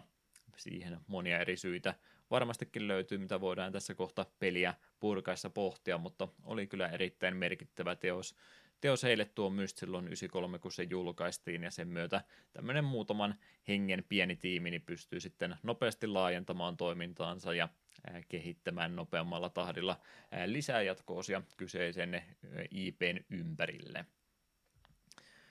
Ja siihen se oikeastaan heidän sitten tuo päätyöpaino sitten painottokin, että tuon Myst-pelin sarjan ympärillä he ovat sen puolitoista vuosikymmentä sen jälkeen näin pääsääntöisesti pyörineet. Toki kaikissa heidän pelijulkaisussa sitä myst-sanaa ei ole, mutta vähän kuin tarkemminkin tutkii, niin oikeastaan kaikki on kumminkin siihen samaan universumiin sijoittuva pelejä sitten ollut vähän eri, eri maisemissa toki toteutettuna, mutta samalla, samalla perusideoilla sitten kumminkin toteutetuista peleistä niissäkin kyse on. Sen jälkeen, kun pikkasen rauhoituttiin Mystin kanssa, niin siellä on sitten näitä vanhempiakin julkaisuja remasteröity matkan varrella. Itse tästä Mististäkin on niin monta eri versiota olemassa, että en tiedä, olenko itsekään kärryillä, että mikä niistä nyt mikäkin on, mutta on, on kyllä remasteroitu vanhoja pelejä ja käännetty, portattu uudemmillekin käyttöympäristöille sen jälkeen. Pikkasen uudempiakin pelejä sieltä joukosta löytyy, millä ei ole mitään tekemistä Mistin kanssa. Eli toki nyt tänä päivänä enää enää niin tunnetusta ja isosta studiosta ei ole kyse, niin Kickstarterin kauttahan noihin viimeisimpiin pelijulkaisuun on monesti lähdetty sitä rahoitusta hakemaan, ja ihan, ihan kelpotuotoksia sieltä kuulemma on sitten tullut, vaikka ne ei semmoista isompaa huomiota olekaan enää herättäneet. Ja sen lisäksi myöskin tuonne VR-puolelle heillä tuntuisi olevan, olevan kovastikin kiinnostusta, että se olisi semmoinen semmoinen hieno, hieno alusta heille, mitä he haluaisivat paremminkin hyödyntää. Mististäkin muun muassa VR-versioita sitä on tullut ja kuulemma tarkoitus olisi ihan sitten muitakin pelejä tuolla VR-laseille eh, tarkoitettuja projekteja tässä tälläkin hetkellä siellä varmaan jotain työala semmoista olisi. Mutta oletan kumminkin, että ei varmaan Mist-pelisarja, kun et ole alkuperäistäkään pelannut, et ole sitten noita myöhäisempiäkään heidän tekemiä vastaavanlaisia pelejä kokeillut. Ei, ei ole minulle ennestään ollut tuttu. Yllättävän laajasta universumista kyse on, mutta hyvähän se on sieltä ensimmäistä sitten lähteä eh, tähän tutustumaan, niin ymmärretään ainakin vähän, että mistä lähtökohdista ollaan, ollaan tämä homma aikanaan liikkeelle laitettu. Alkuperäinen julkaisu tosiaan 93 vuonna syyskuun 24. päivä ja Mac OS oli itse asiassa se alkuperäinen versio, että vasta Windows-versio tuli seuraavan vuoden 94 aikana. Macin kautta lähettiin, lähettiin tätä julkaisemaan, mutta sen jälkeen niitä porttauksia kyllä kaikkialle tapahtui. Mulla oli tuossa kopipastettuna ensin kaikki alustat, mille tämä oli laitettu, ja sitten totesin, että jos minä nyt sittenkin vaan pyyhin sen pois ja kirjoitan siihen tilalle, että melkein kaikille mahdollisille tuo, tuo peli on julkaistu, että Doomi, Doomi taitaa olla edelleenkin se, jolleka, joka on tota useammalle eri, eri laitteelle käännetty aikanaan, mutta Mysti taitaa tulla hyvänä kakkosena, että aikansa laitteelle melkein joka ikiseltä. Tätä kyllä löytyy, ja nykypäivänä varsinkin niin iPad- ja puhelinversiota tämmöistäkin kaikkea löytyy, että ei ole mitään tekosyytä, että miksikä ei mystiä pääsisi pelaamaan. Todennäköisesti joku semmoinen laite teiltä tällä hetkelläkin löytyy, millä sen pääsee kokemaan. Ja genrelajikkeeltahan kyseessä meillä olisi tämmöinen seikkailupelin kautta puzzle-pelin yhdistelmä. Mä en ihan sitä puhtaaksi seikkailupeliksi itse ainakaan uskalla laskea, niin se on jotain siltä väliltä. Interaktiivisesta elämyksestä ainakin voitaisiin puhua, mutta se on ehkä liian, liian geneerinen termi tälle. Mm. Kaikkea tuota kumminkin. Mut, mut, mitä sitten Mystin maailmasta osaisi Eetu sanoa? Onko meillä jotain tarinaakin, mitä me voitaisiin ensin lähteä purkamaan? Joo, no lähtökohtana meillä on nimeden pelihahmo, joka löytää tämän Myst-nimisen kirjan, joka kuvailee varsin tarkkaan tämmöisen saman nimisen saarimaailman. Ja laitettuvan kätensä viimeiselle sivulle hän itse siirtyy tähän Mystin maailmaan ja hänelle ei jää muuta vaihtoehtoa kuin tutkia, että mitäs täällä, mitäs täällä on meneillään ja miten täältä pääsee pois. Tarinavetoisesta pulmopelistä kumminkin niin jossain määrin ainakin kyse siinä olisi. Joo, monet, monet haluaa mystistäkin puhua kyllä ihan seikkailupelinä, eikä se todellakaan väärä termi tämmöiselle ole, vaikka se itse pää, pää tota, pelaamispuoli siinä puzzleen ratkomissa tapahtuukin, mutta seikkailupeli on, on jonkinlainen termi, mitä tämänkin kohdalla kyllä pystyy hyödyntämään.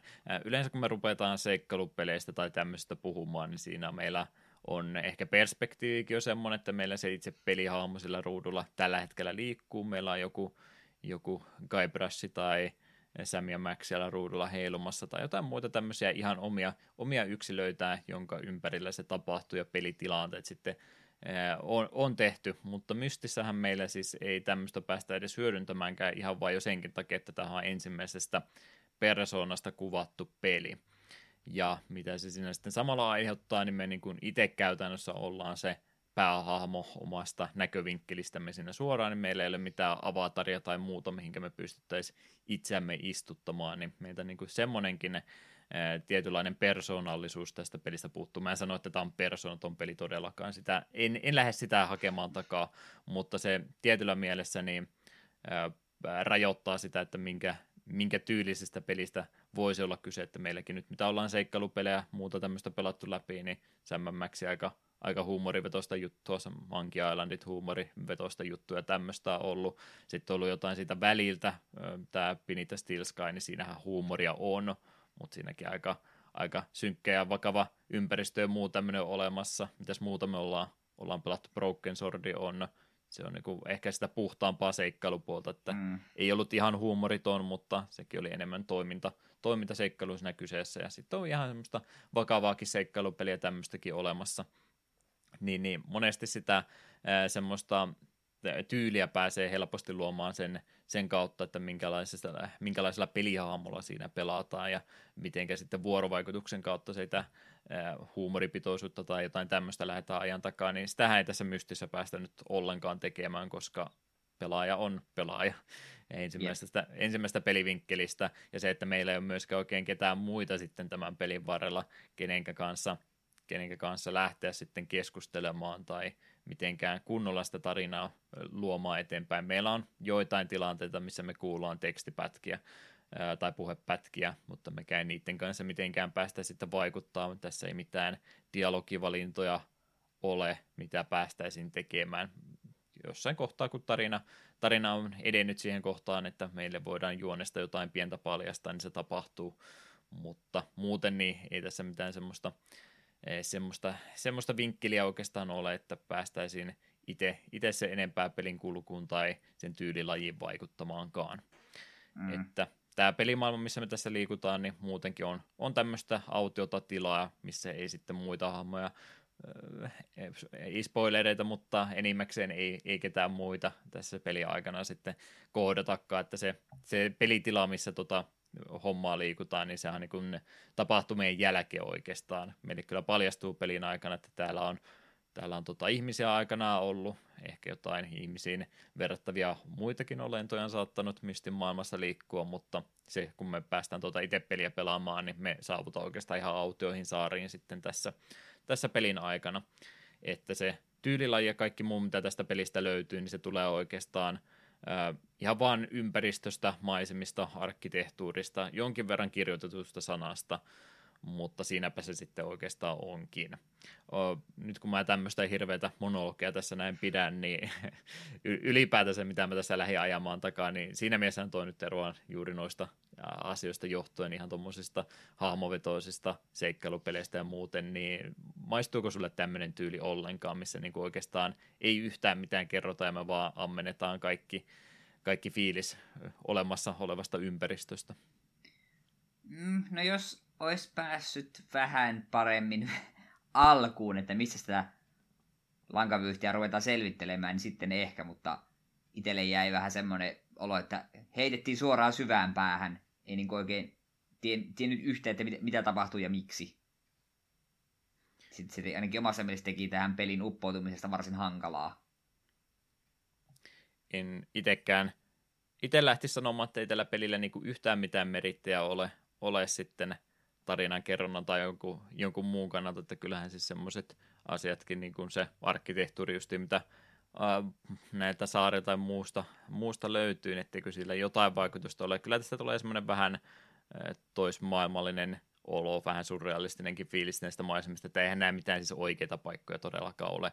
Nämä tuntuu nämä paikat, mitä tässä pelissä on luotu, niin tietyllä tapaa semmoiselta taidenäyttelyltä suorastaan, että joka paikassa on jotain omituista, mitä, mitä saa tuijottaa ihmetellä eri, eri tota, vinkkeleistä ja eri kontekstien kanssa sävyttäminen, että mit, mistä täällä nyt oikein on kyse, mutta tuntuu jotenkin semmoiselta taidenäyttelyltä, että joka kerta kun sä liikautat peliruutua pikkasen eteenpäin, niin aina siellä on jotain, jotain mielenkiintoista sun silmille laitettu, mikä nyt välttämättä heti ei avaudu, että mitäs, mitäs tälläkin taas merkitystä on, mutta on semmoinen erittäin tiiviiseen pakettiin laitettu pelimaailma kyllä tuossa kyseessä, että kaikkia ihmettelemistä siellä olisi tietysti aikansa grafiikalla höystettynä. Tässä siis on, on semmoista pre-rendattua grafiikkaa vaan, mitä ei päästä edes alkuperäisessä muodossa on vapaasti tuijottaa, että ne on kirjaimellisesti vain stillikuvia, mitä me tässä, tässä sitten vaan scrollataan hiiren kursorilla valitaan, minkä suuntaan liikutaan ja tällainen. Muuten, muuten on ihan tämmöistä valmiiksi pre-rendattua grafiikkaa kyseessä, mitä päästään ihmettelemään,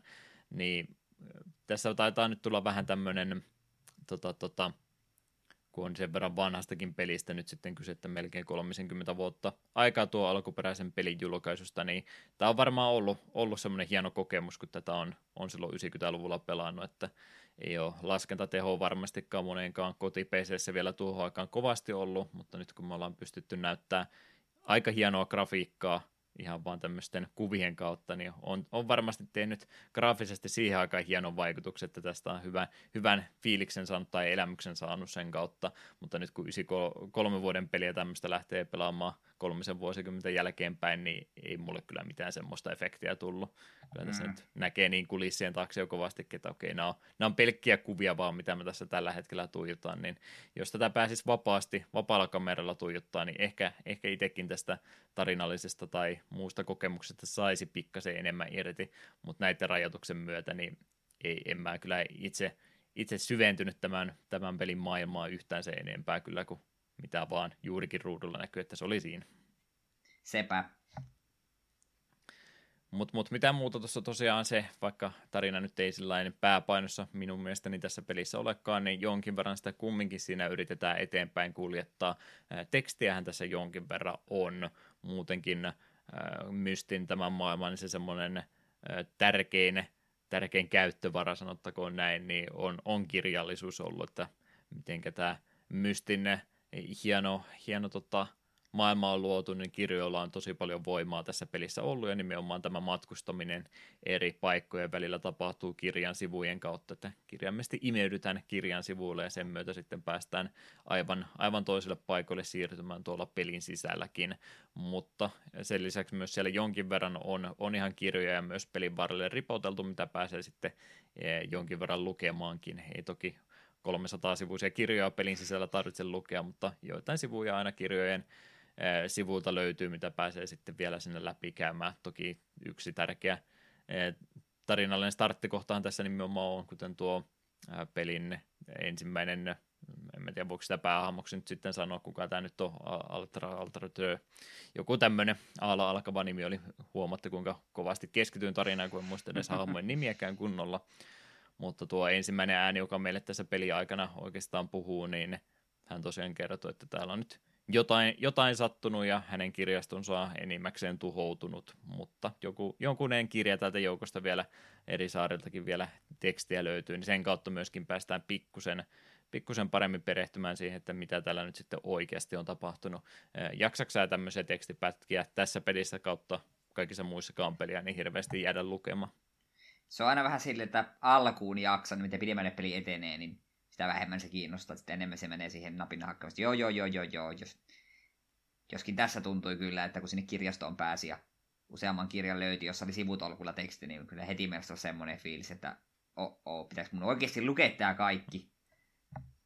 Ei varmaan myöskään helpota se, että peliresoluutio on mitä on, niin se on myöskin vähän hankala lukuista, kun on Jep. kaunotekstiä kirjoitettu englanniksi, ja sitten se on vielä semmoista, vähän, vähän meinaa jo pikselimössön puolelle mennäkin, niin sitä aina ottaa se ekan sivun siitä näin ja kääntää, kääntää sivua ja sitten klikkaa, että paljonko tällä nyt oikeasti vielä ja toteaa, että joo, eiköhän se, eiköhän se riitä vaan, jos mä, mä vaan sivuutan nämä suosiolla.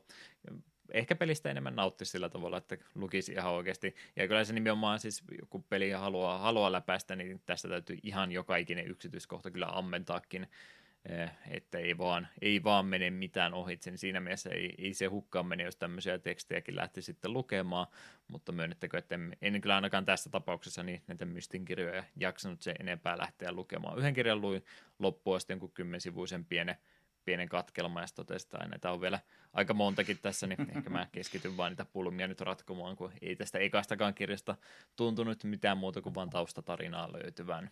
Mm. tuommoisen valmiiseen kirjoitettuun tekstiin se peli myöskin jonkin verran sitten äh, nojautuu ihan noin äh, taustatarina ja muun selittämisen kannalta. Äh, FMV-videotahan meillä myös pelistä löytyy. Mitä sulla on niistä sanottava? Ne oli aika... No, ne oli FMV-videoita. Leijuvia, leijuvia päitä oli. Hmm. Ne oli todella kauniita.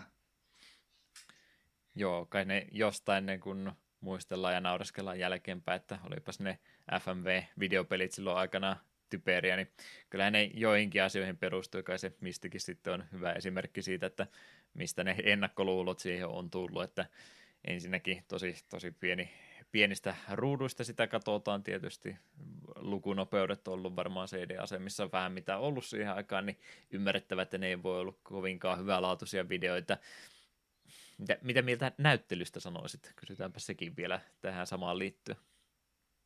Ei se kauhean hyvä ollut. Mm. Tosiaan, mitä pitää muuta odottaisi FMV-peliltä? Joo, se... Yritän olla hirveästi loukkaamatta. Ehkäpä ei varmaankaan alkuperäisnäyttelijät tai siis itse tekijät hän siinä esiintyy nimenomaan, mutta ehkä he eivät loukkaannut minun, minun mielipiteestäni, jos sanotaan niin sitä huonoita harrastelijateatteripuolta, mitä vaan ikinä olla ja voi, että sulle annetaan annetaan joku tyyli, että olet tämmöinen tota, tota, maaninen naureskeleva henkilö, niin ei se tarkoita sitä, että sun täytyy joka ikisen lauseen jälkeen kikaatella sillä niin kuin, ja pyöritellä viiksiäsi siinä somalla, että on, on kyllä niin, niin ympäri ammuttuja nuo roolisuoritukset, mitä tuossa pelissä löytyy, että onneksi niitä ei paljon ole, onko tässä minuutin verran, ei minuutin, anteeksi, kun tunnin verran yhteensä on, on tuommoista videopätkää, jos niitä kaikkia haluaisi käydä läpi, mutta onneksi onneksi ei se enempää kumminkaan. On aika tuskasta niitä videopätkiä tässä kattella. Mm. Ja tosiaan, mitenkä noin tuommoiset videopätkät muutenkin tässä pelin varrella sitten paljastuu, niin niistähän annetaan myös, myös semmoista epätäydellistä tietoa sulle, että muutama muukin henkilö tosiaan itse tuon, öö, mitenkä nyt tässä nyt, no, ei varmaan spoileri ole, jos, jos sanoo, että tässä niin kuin siis perhe on käytännössä öö, koko näiden rakennelmien ja muiden takana, että perhe isä on oikeastaan se force major, joka tässä on, on aikanaan homman laittanut liikenteeseen.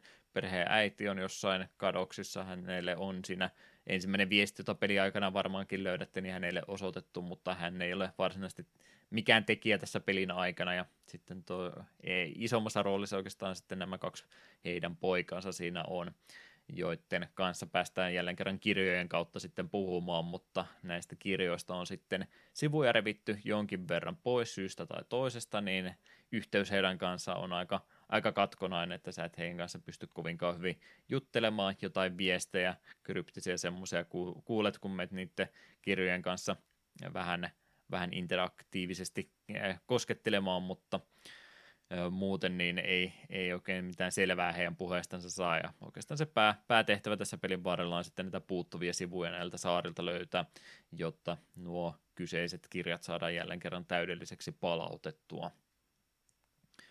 Mutta siinä oikeastaan näin tarinan kerronnallisesti ne elementit, mitenkä mistä hoitaa asiaa eteenpäin, mutta mitenkä sitten ihan pelimekaniikka näin muuten.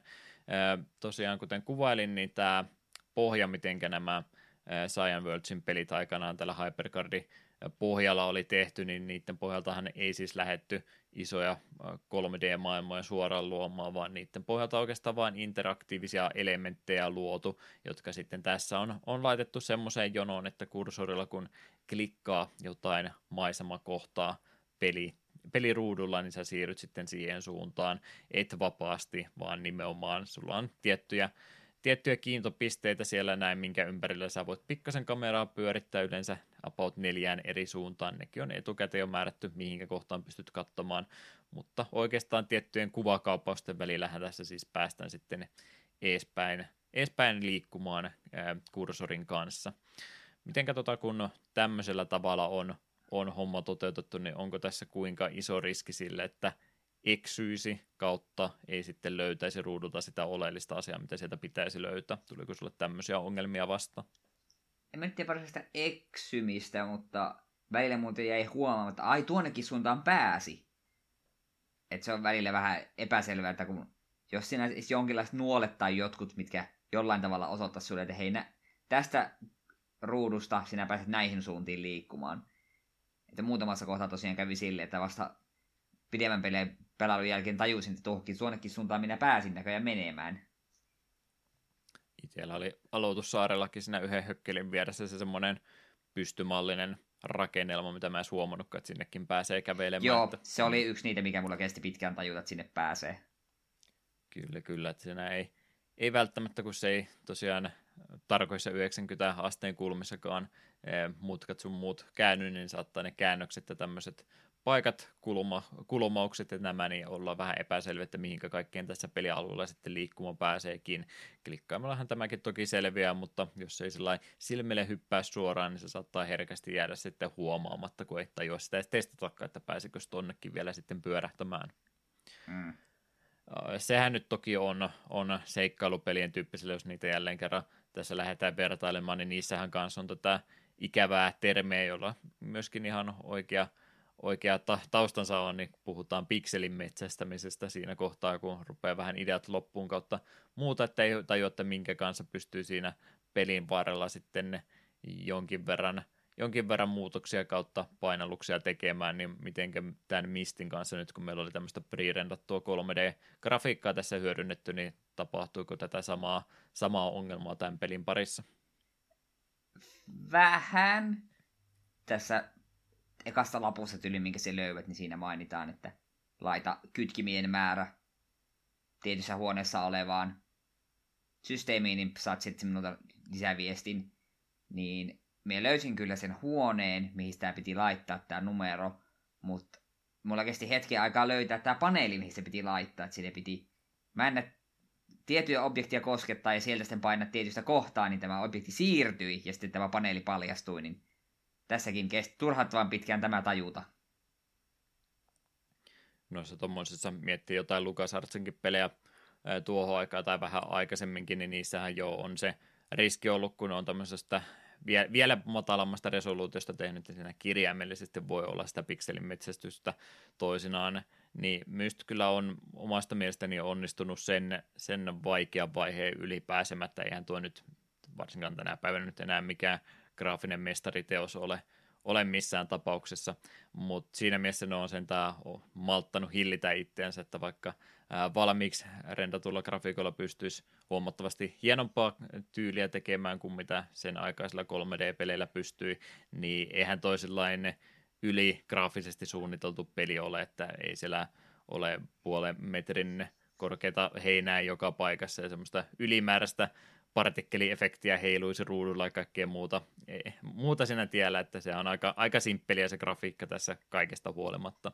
Niin ei kyllä siellä yleensä, jos siellä on joku, joku painike, mitä pitää painaa, niin kyllä se sieltä taustalta erottuu. Ja kaikkea tämmöistä siinä on, on kyllä huomioitu, että ei teillä tuossa tämän pelin parissa kyllä sitä ongelmaa tullut, että olisin jäänyt jumiin sen takia, että mä en osannut jotain oleellisia, oleellisia käyttö, käyttöasioita tai tämmöisiä tämmöisiä kuumia pisteitä sieltä ruudulta löytää, että siinä, siinä ei onneksi menty tuon pelin parissa pieleen. Se meni ehkä jossain muussa kohtaa sitten, mutta mietitäänpä sitäkin tässä nyt sitten.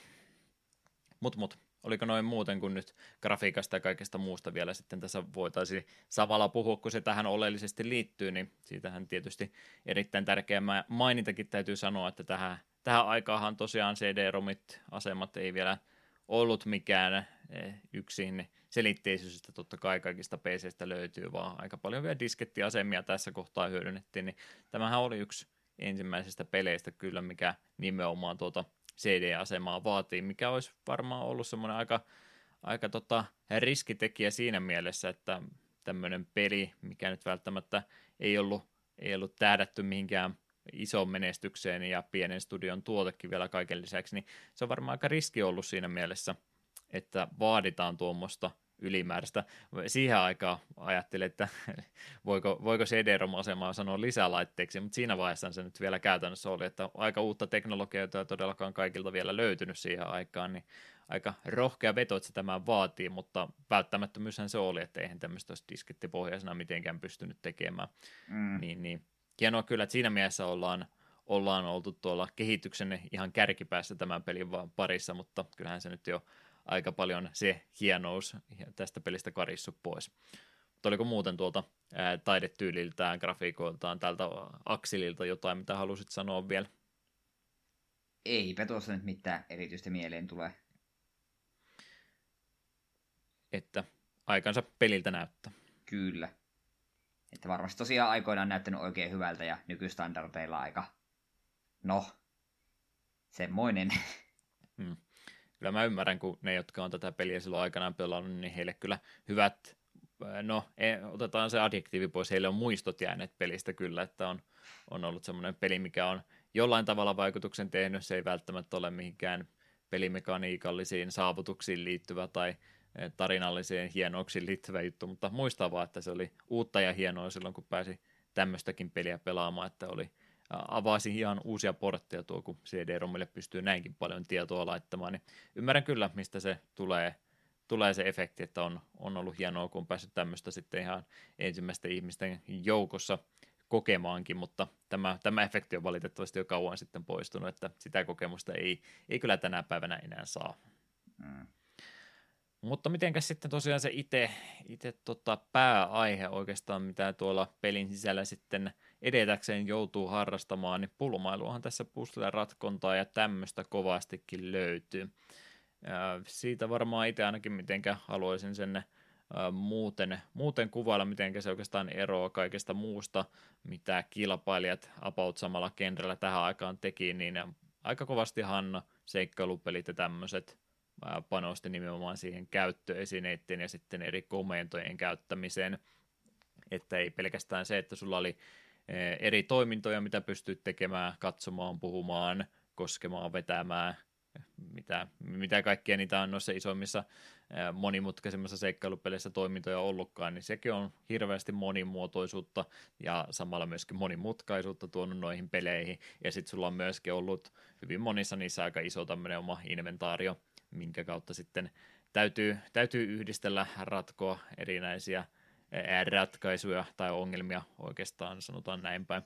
On, on koneistoja, mistä puuttuu osia ja meidän täytyy sitten niitä, niitä vähän ympäri maailmaa keräillä ja tuoda oikeisiin paikkoihin ja tämmöistä. Niin nuohan nyt oikeastaan molemmat tästä pelistä puuttuu. Sulla ei oikeastaan ole mitään kannettavaa, okei, sä ne sivut, sivut sun täytyy kantaa paikalle, mutta se ei niinku ole, ole mikään semmoinen oma, oma esine enää siinä vaiheessa, mitä sun tarvitsisi varsinaisesti käyttää minkään muun pulman ratkaisuun, vaan sä oot jo ratkaistut ongelman siinä kohtaa, jos olet sen kirjan palasen jostain löytänyt. Niin, mm. niin, ei oikeastaan mitään inventaarion kanssa kikkailu tässä näin, eikä myöskään ole näitä erillisiä komentoja, että sä, sun, sun komento on vasemma, vasen tota, hiiren painike, että ei siinä mitään muuta monimutkaisuutta ole, niin aika, aika yksinkertaisella pohjalla tämä on sitten tehty, niin kun nämä kaikki puuttuu, niin meillä ei oikeastaan jäljelle sitten jää muuta kuin informaation kerääminen ja sen laittaminen oikeaan paikkaan, mikä nyt varmaan tuo sama, sama on kaikkein eh, tota, yksinkertaisemmassa muodossahan se myöskin noissa aiemmin, aiemmin kuvailemissa jutuissa toimii, mutta nyt kun meillä on mitään tämmöisiä käyttöesineitä tai muuta, niin me ei oikeastaan pystytä millään muulla sitten enää pulmia toteuttamaan muuta kuin numeroilla, symboleilla ja tämmöisillä, kun meillä ei ole mitään osia tai muuta, mitä meidän tarvitsisi kanniskella ja laitella oikeisiin paikkoihin. Niin mm. mitenkä sulla nyt tämän pelin pulmailu, pulmailusta, puslen toteutuksesta ja muuta, niin kuinka, kuinka hyvin sait niistä otettua kiinni? Huonosti. Hyvä, niin sai minäkin erittäin huonosti kiinni. Se tuntuu just silleen, että kun tämä yleensä jos sulla on seikkailupeli, niin sulla on se loppujen lopuksi aika rajattu ainakin sille alkuun, mitä se voit tehdä ja mitä se voit kerätä. Se on aika selkeä, että okei, mun pitää ratkaista tämä ongelma, että asiat etenee. Niin myös toimii vähän eri tavalla, kun sulla on se ensimmäinen saari siinä sun nenäs edessä ja sieltä löytyy ties minkälaista vipua ja ties minkälaista vipstakkelia, mitä voi painaa ja numeroita pitäisi löytää useampankin eri paikkaa, niin se tulee, tulee heti niinku semmoinen tunne, että minulla ei ole mitään hajua, mitkä asiat näistä liittyy toisiinsa ja mitä mun pitäisi näin, mihin mun pitäisi keskittyä ensin. Ja kun jälleen tavallisessa seikkailupeleissä, missä sulla on inventaario tälleen, niin kun se kuitenkin vähintään se alueita poimiessa, se nappat koko ajan esineitä mukaan, niin jossain kun ottaa raksuttaa, että hei, tätä esinettä saattaa tarvita siinä screenissä, niin tässä sitä ei tule, koska sulla ei ole esineitä. Sulla on vaan hajanaista informaatiota, jossa et oikein tiedä, että mikä kuuluu minne. Siinäkin on niin ja lausahduksessa niin monta asiaa, niin mä yritän toivottavasti muistaa kaikki, mitä mulla itselläkin näistä asioista piti sanoa. Onhan toi siis selkeästi, jos vaikeustasosta ja muustakin puhutaan, niin onhan tämä vaikea pulmanratkontapeli.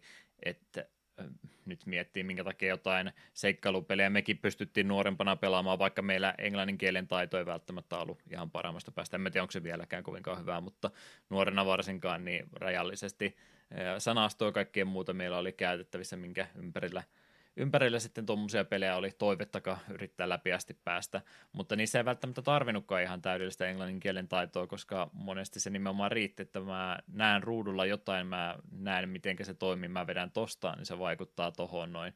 Sitä ei ole tässä pelissä ollenkaan, se johtuu aika kovasti siitä, miten ne pulmat sulle on aseteltu, että ne on herkästi eri ruudulla tapahtuvia asioita. Jos mä vedän vedän tässä, tässä kohtaa jostain painikkeesta tai köydestä, niin jotain toisella puolella ruutua saattaa tapahtua, niin sitä ei oikein sen kautta pääse päättelemään, ja sitten just tuommoinen käyttöesineiden pu- muu, muu, muu puute, niin ne on aika yksinkertaisia ratkaisuja kumminkin. Jostain puuttuu joku tota, laudanpätkä, niin minä pistän tuo laudanpätkä. Mä huomaan, että tuosta puuttuu laudanpätkä, mä tiedän heti, että mun täytyy löytää laudanpätkä jostain. Jos mä näen tota, semmoisen koneiston, missä on vain symboleita, niin en mä tiedä yhtään, yhtään mihinkä mä edes rajaan tätä hommaa.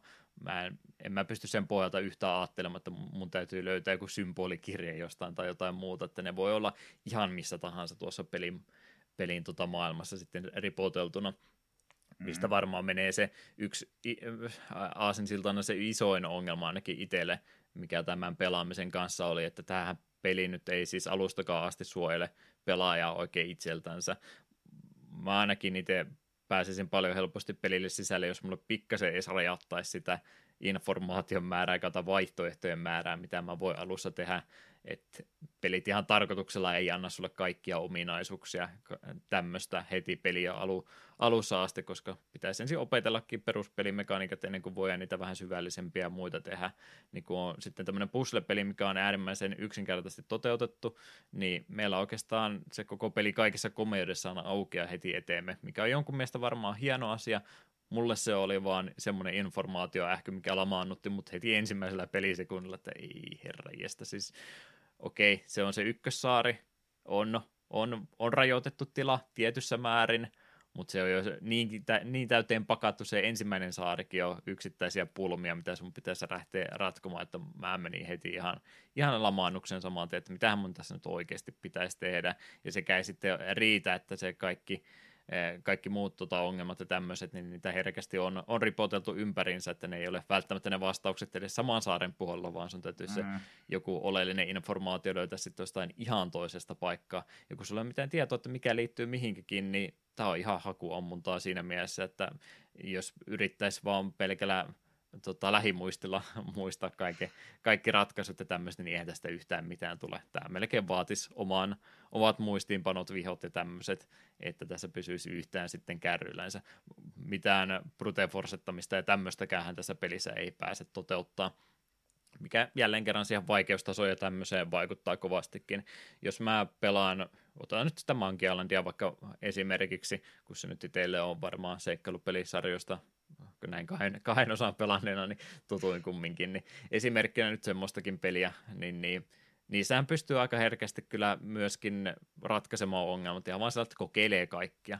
Sepä, niin. jokainen esine jokaiseen kohtaan, niin jossain kohtaa naksahtaa. Niin, että sitten kun ne ideat loppuu, niin niissä yleensä ei tule sitä ihan täydellistä jumi, jumiutumista sen takia, että sä pystyt sitten sitten ratkaisemaankin niitä ongelmia. Välillä ne saattaa olla huonosti toteutettuja, jotain King's Quest 5 ei mun esimerkki aina ja ikinä on, että Ieti voitetaan sillä, että heitetään piirakkasen naamaa, niin eihän sitä nyt mitenkään voi päätellä, että tätä tarvitaan täällä paikkaa, mutta mulla oli tämän verran esineitä ja minä kokeilin niitä kaikkia, niin tämä ratkesi sillä, niin mystissä ei vaan pääse silläkään etenemään, että sun on pakko löytää se oikea vastaus. Et sä, et sä arvoa, jos sä, sulla on kokonainen kellotaulu, mikä sun pitäisi oikeaan asentoon pyörittää. No okei, sä voit joka ikisen minuutti aikataulun käydä läpi, joka, jokaisen minuutin jokaiselta tunnilta läpi, niin se okei, sä voit sillä se ehkä, ehkä ratkaista, mutta aika, aika työ, työ ja tuskan takana. Se olisi, jos sun pitäisi neljä symbolia laittaa oikeaan järjestykseen, niin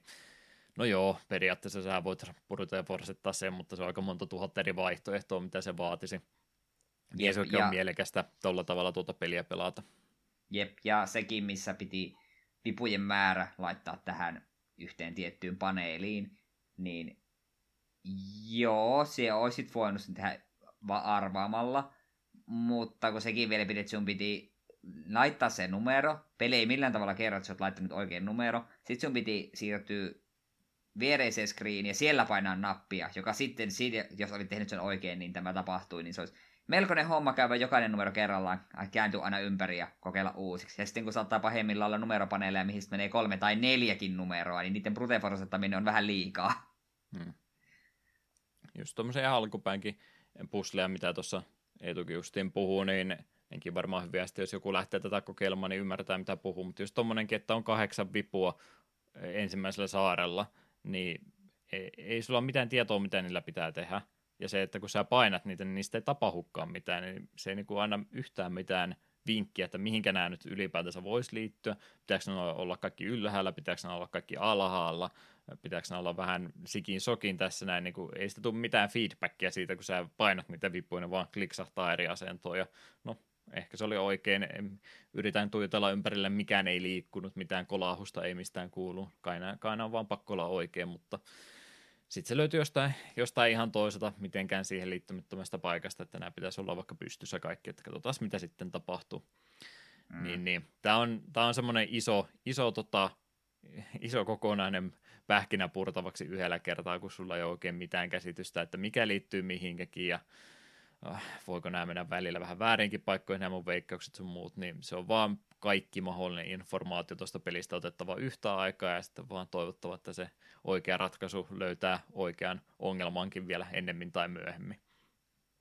Mut, mut.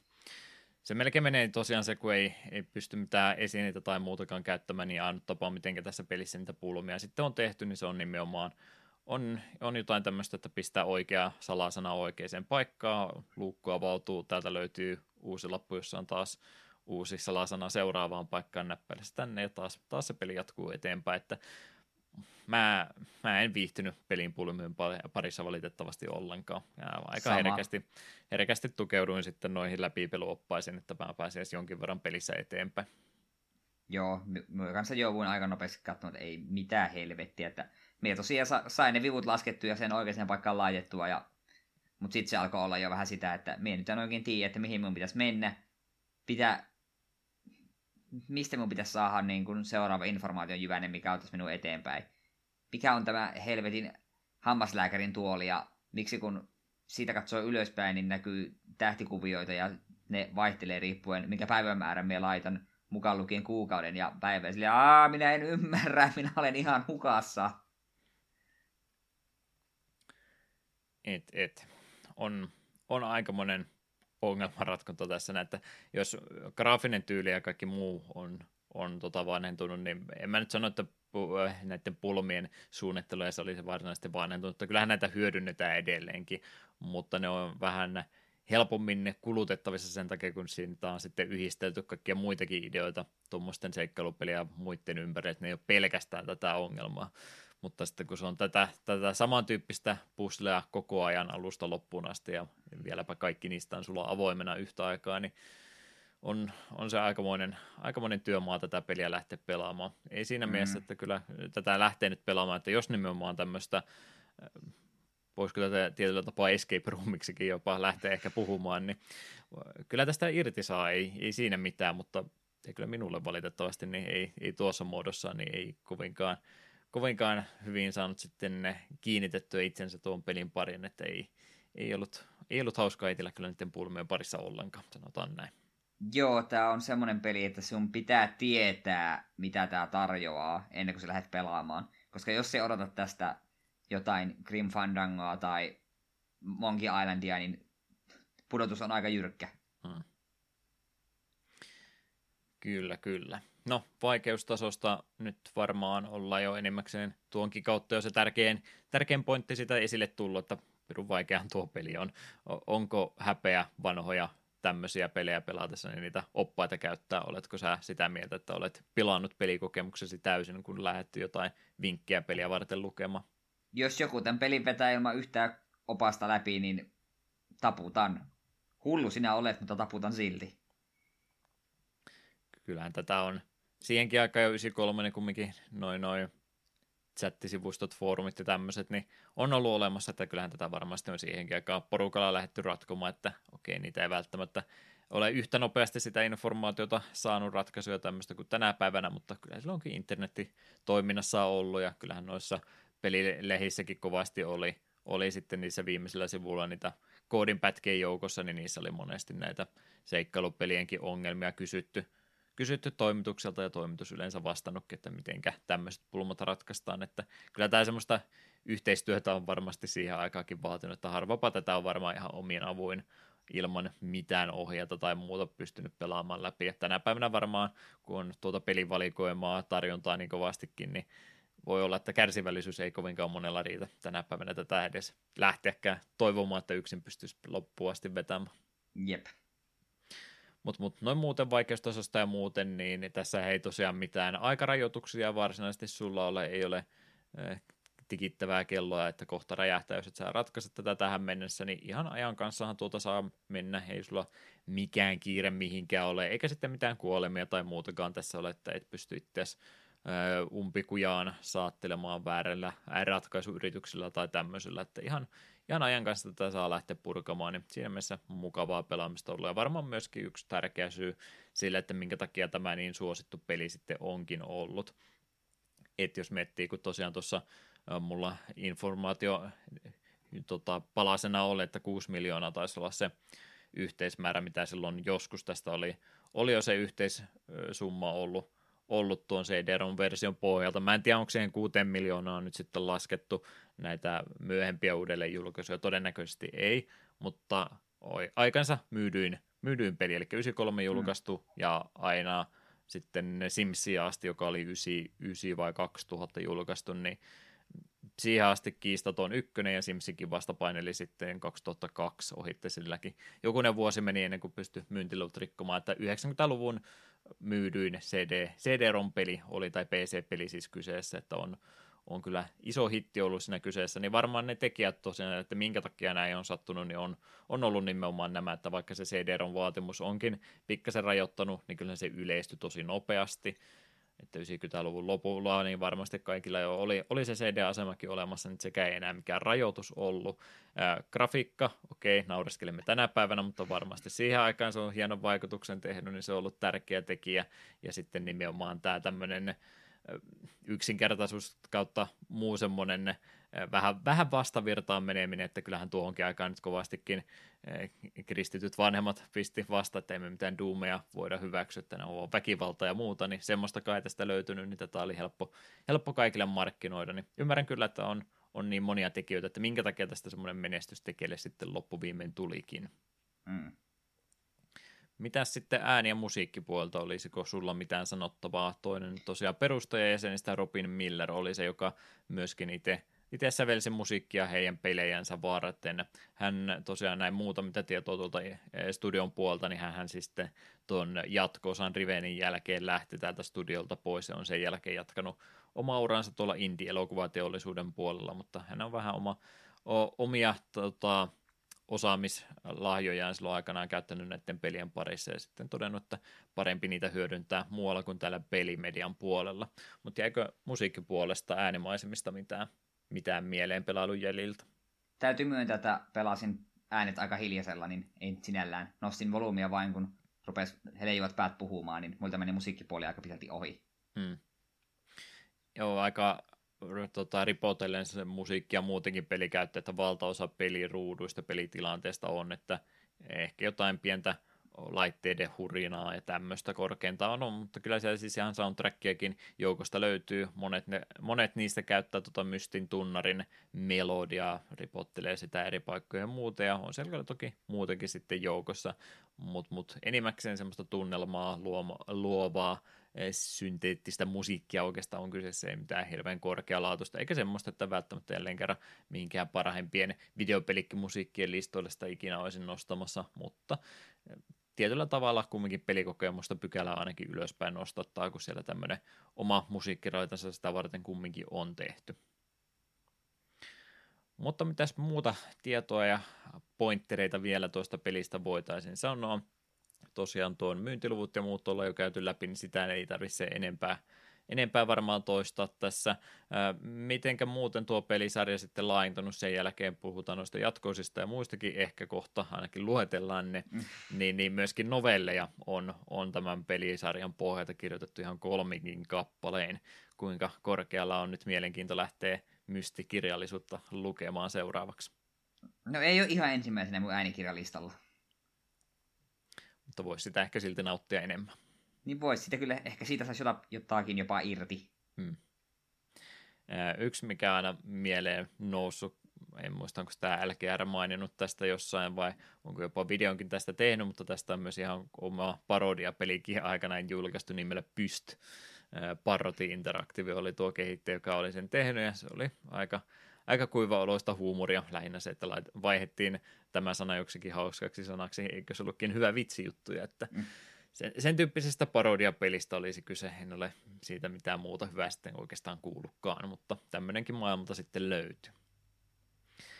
Mut mut, tosiaan ei ollut todellakaan mysti päättynyt tähän. Näin vielä ö, hetkinen neljä, neljä ö, kolme eri endingiä ainakin taitaa olla, joku sanoo, että on neljä endingiä, mutta en mä tiedä mikä se neljäs on, mutta eri endingitkin tälle pelille lopetuspisteet on olemassa, mutta aika selkeästi paraskin näistä päätöksistä vihjaa jo siihen suuntaan, että tämä nyt oli, oli vasta alkusoitto ja ehkä täältä vielä jotain muutakin jatkossa tulla ja näinhän siinä sitten kävikin, ainakin sen jälkeen kun rupesivat veljekset katsomaan, että paljonko sitä rahaa tämä peli printtasi, niin eiköhän se kiinnostus jatkoa senkin tekemiseen niin ollut, ollut aika, aika tota selvää, että kyllä me tätä hommaa lähdetään jatkamaan. Mutta joo, mysti-tyyppistä peliä siellä on listalla lisää, niin mitäs täällä järjestyksessä olisi?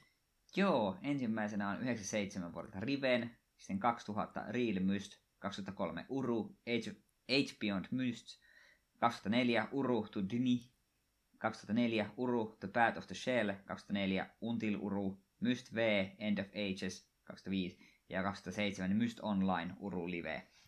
Osaatko sinä näistä yhdestäkään kertoa enempää? No vähän, vähän mutta huonosti kumminkin.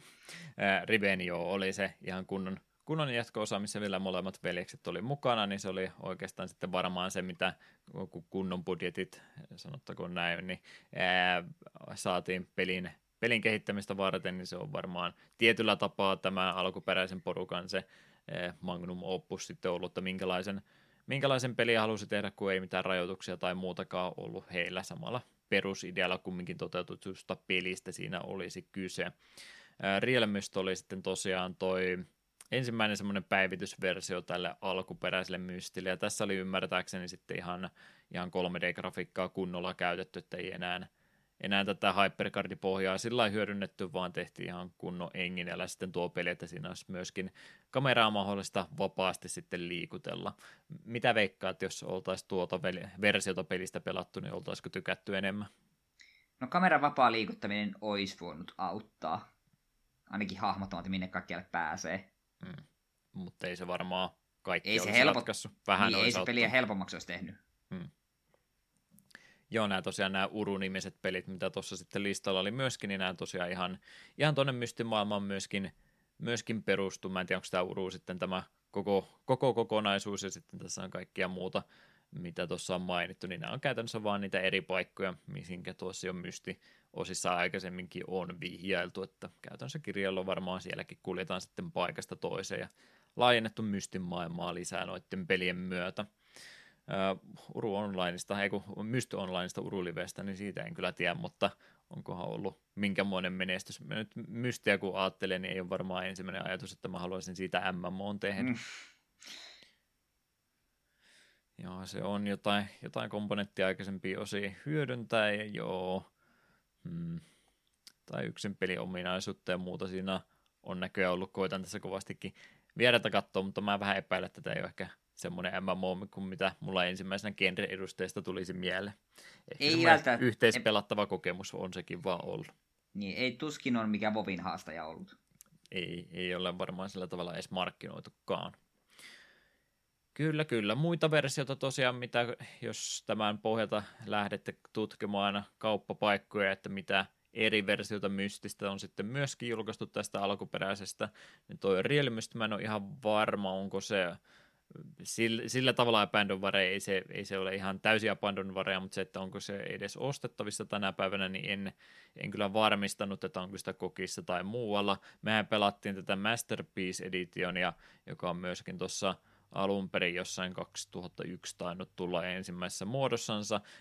Hyvin vastaavanlainen tuo alkuperäisen julkaisun kanssa, että pieniä, pieniä parannusominaisuuksia on ymmärtääkseni pieni resoluution nosto ollut, parempi, laajempi väripittipohja ollut, että vähän useampia värejä on pystynyt tarkempia värejä käyttämään tässä Masterpiece-versiossa, mutta siinäpä ne enimmäkseen on, että tämä, vaikka me nyt ei sitä ihan 93 julkaisua pelattu, niin hyvin, hyvin samanmoinen kokemus saatiin tämän Masterpiecein kautta kyllä, että jos haluaa siinä muodossa pelata, niin ei, ei ole mitään syytä, miksi ei Masterpiece-versiota voisi hyödyntää.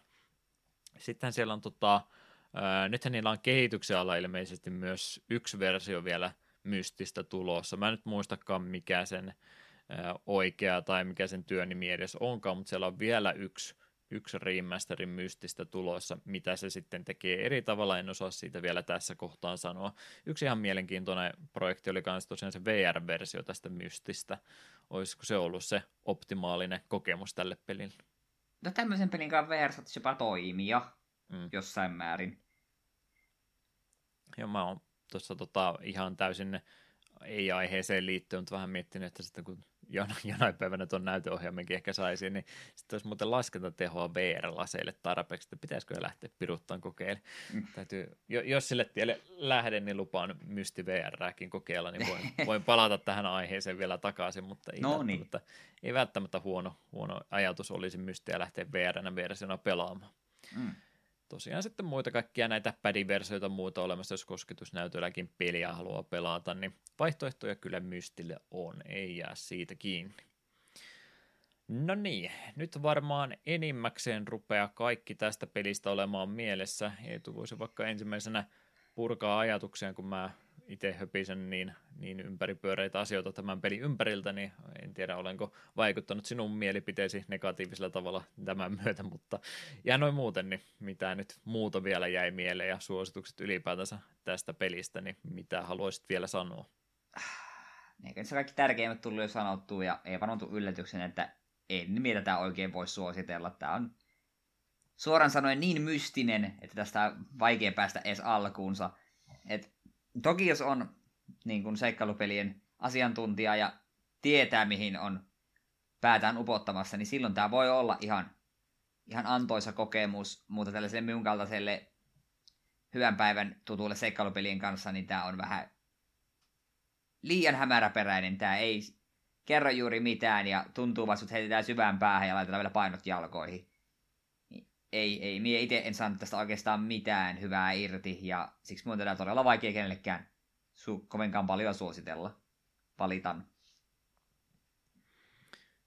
Joo, mä oon myöskin sano, sanon sen en sanan kohta, en suosittele myöskin perään, mutta on se kyllä harmi tämmöiselle pelille lähteä sanomaan sillä Tämä on, tämä on kumminkin aika merkittävä teos, tästä on varmastikin ne monet nyky, nyky tota, pelin kehittäjätkin paljon aikanaan ammentaneita varmasti ja, tota, tota, kirjallisuutta ja luentoja ja kaikkea muuta tämän pohjalta tehty, että kun, kunnioitan teosta kovastikin.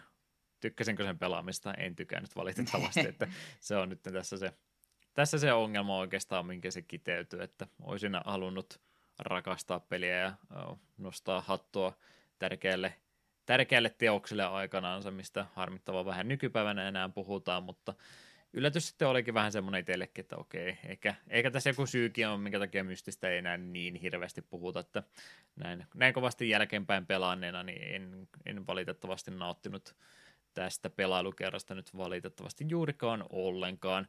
Onko se sen takia, kun mä sanon, että mä en tykännyt, onko se huono peli? Ei, ei todellakaan mutta se ei ollut kyllä semmoinen peli, mistä minä nauttisin, niin sen takia en lähde sitä itse suosittelemaan. Pienellä varauksella kumminkin kannattaa, jos tästä nyt tunnisti, että tämä voisi olla semmoinen hyvä ongelmanratkotapeli sinulle, niin mikä siinä ei muuta kuin kokeilemaan vaan, mutta näin oma, omien mielipiteiden ja makujeni kannalta, niin en, en lähde kyllä peliä suosittelemaan. Hmm. Tiedä sitten, miten nuo jatkoosat ja muut, että onko mihinkä suuntaan niitä lähdetty viemään, niin voi olla, että siellä on parempaakin pelaamista vielä tarjolla, mutta jätetään nyt toistaiseksi ainakin hautumaan. Emme lähde Rivenia ainakaan ihan heti sitten perään kokeilemaan. Harkinnassa kumminkin. Jep.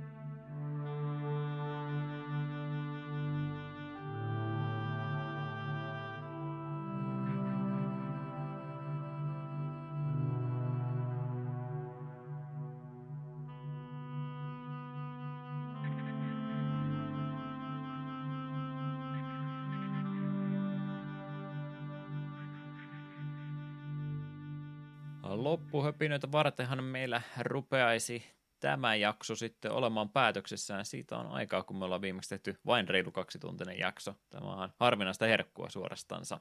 Kyllä.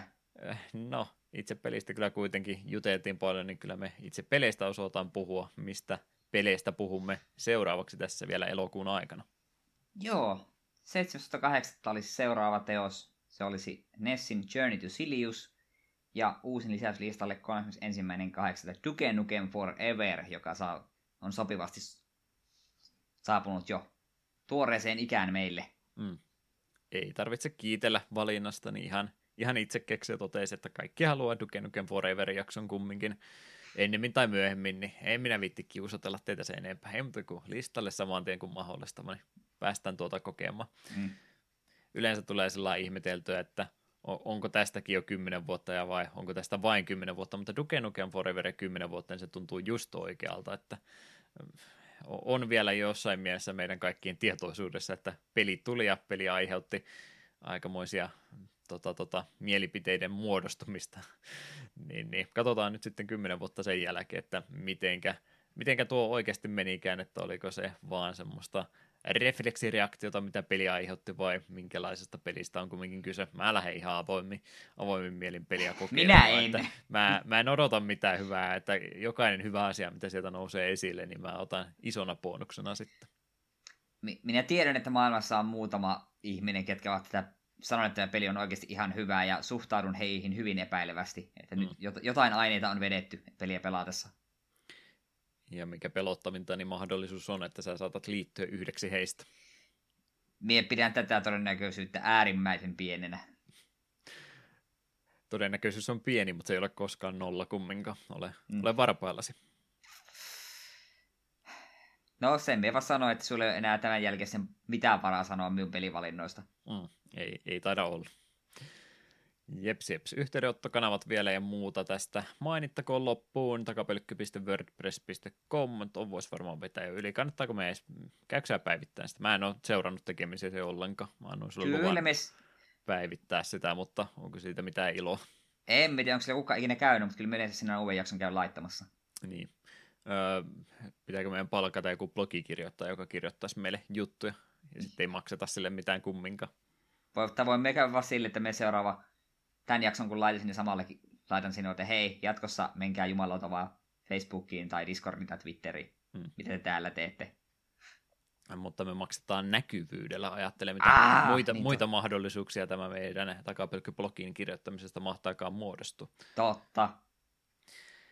Sähköpostia voi kumminkin laittaa, haha, enpä ole katsonut taas jälleen kerran, mutta kyllä se pitäisi mulle, pitäisi mulle viestiä, tulee jos jotain jaksotoivetta tai sen kautta tulee. No, sitä voi hyödyntää, hyödyntää kyllä halutessansa. Ää, muussa tapauksessa niin oikeastaan helpompi melkein. Tosiaan Facebook, Eetu seuraa sitä, Twitteriä koitan itse ainakin välillä pongata, kun muistan tiliäkin vaihtaa, ja Discord on sitten se paras vaihtoehto mistä meidät sillä suht nopeastikin kiinni saa ja muutenkin vaan voi tulla sinne hengailemaan ja kommentteja, uutisia ja tämmöistä heittelemään, niin sieltä kyllä pongataan nämä yhteydenotot varsin hyvin. Kyllä, ja pakko jälleen kehua, että miten meidän kanavamme on aika hyvin, sanotaan vaikka viimeisen vuoden aikana, niin aktivoitunut. Mm. Ja Koko kiitos ei kuulu meille todellakaan. Ei todellakaan. Mutta kun joka tapauksessa siellä on, siellä on muutama henkilö, ketkä jaksavat laittaa viestiä ja aihe- aiheuttavat jopa vähän keskustelua, niin siitä tulee hyvä fiilis, kun näkee Discordissa, että ahaa, meidän kanavallamme on keskustelua. Kyllä, kyllä. No niin, eiköhän siinä meillä rupea tämä jakso jälleen kerran olemaan saatesanojansa vailla, vai onko sulla niitä enää? Mä en ole kuullut sulta kunnon saatesanoja pitkä aikaa, sä oot ruvennut släkkäämään. No niin olenkin, en, en kiellä sitä yhtään. Ei mulla tällä kertaa mitään, sano vaan, että hasta la vista baby. Kahden jakson päästä vasta piti sanoa.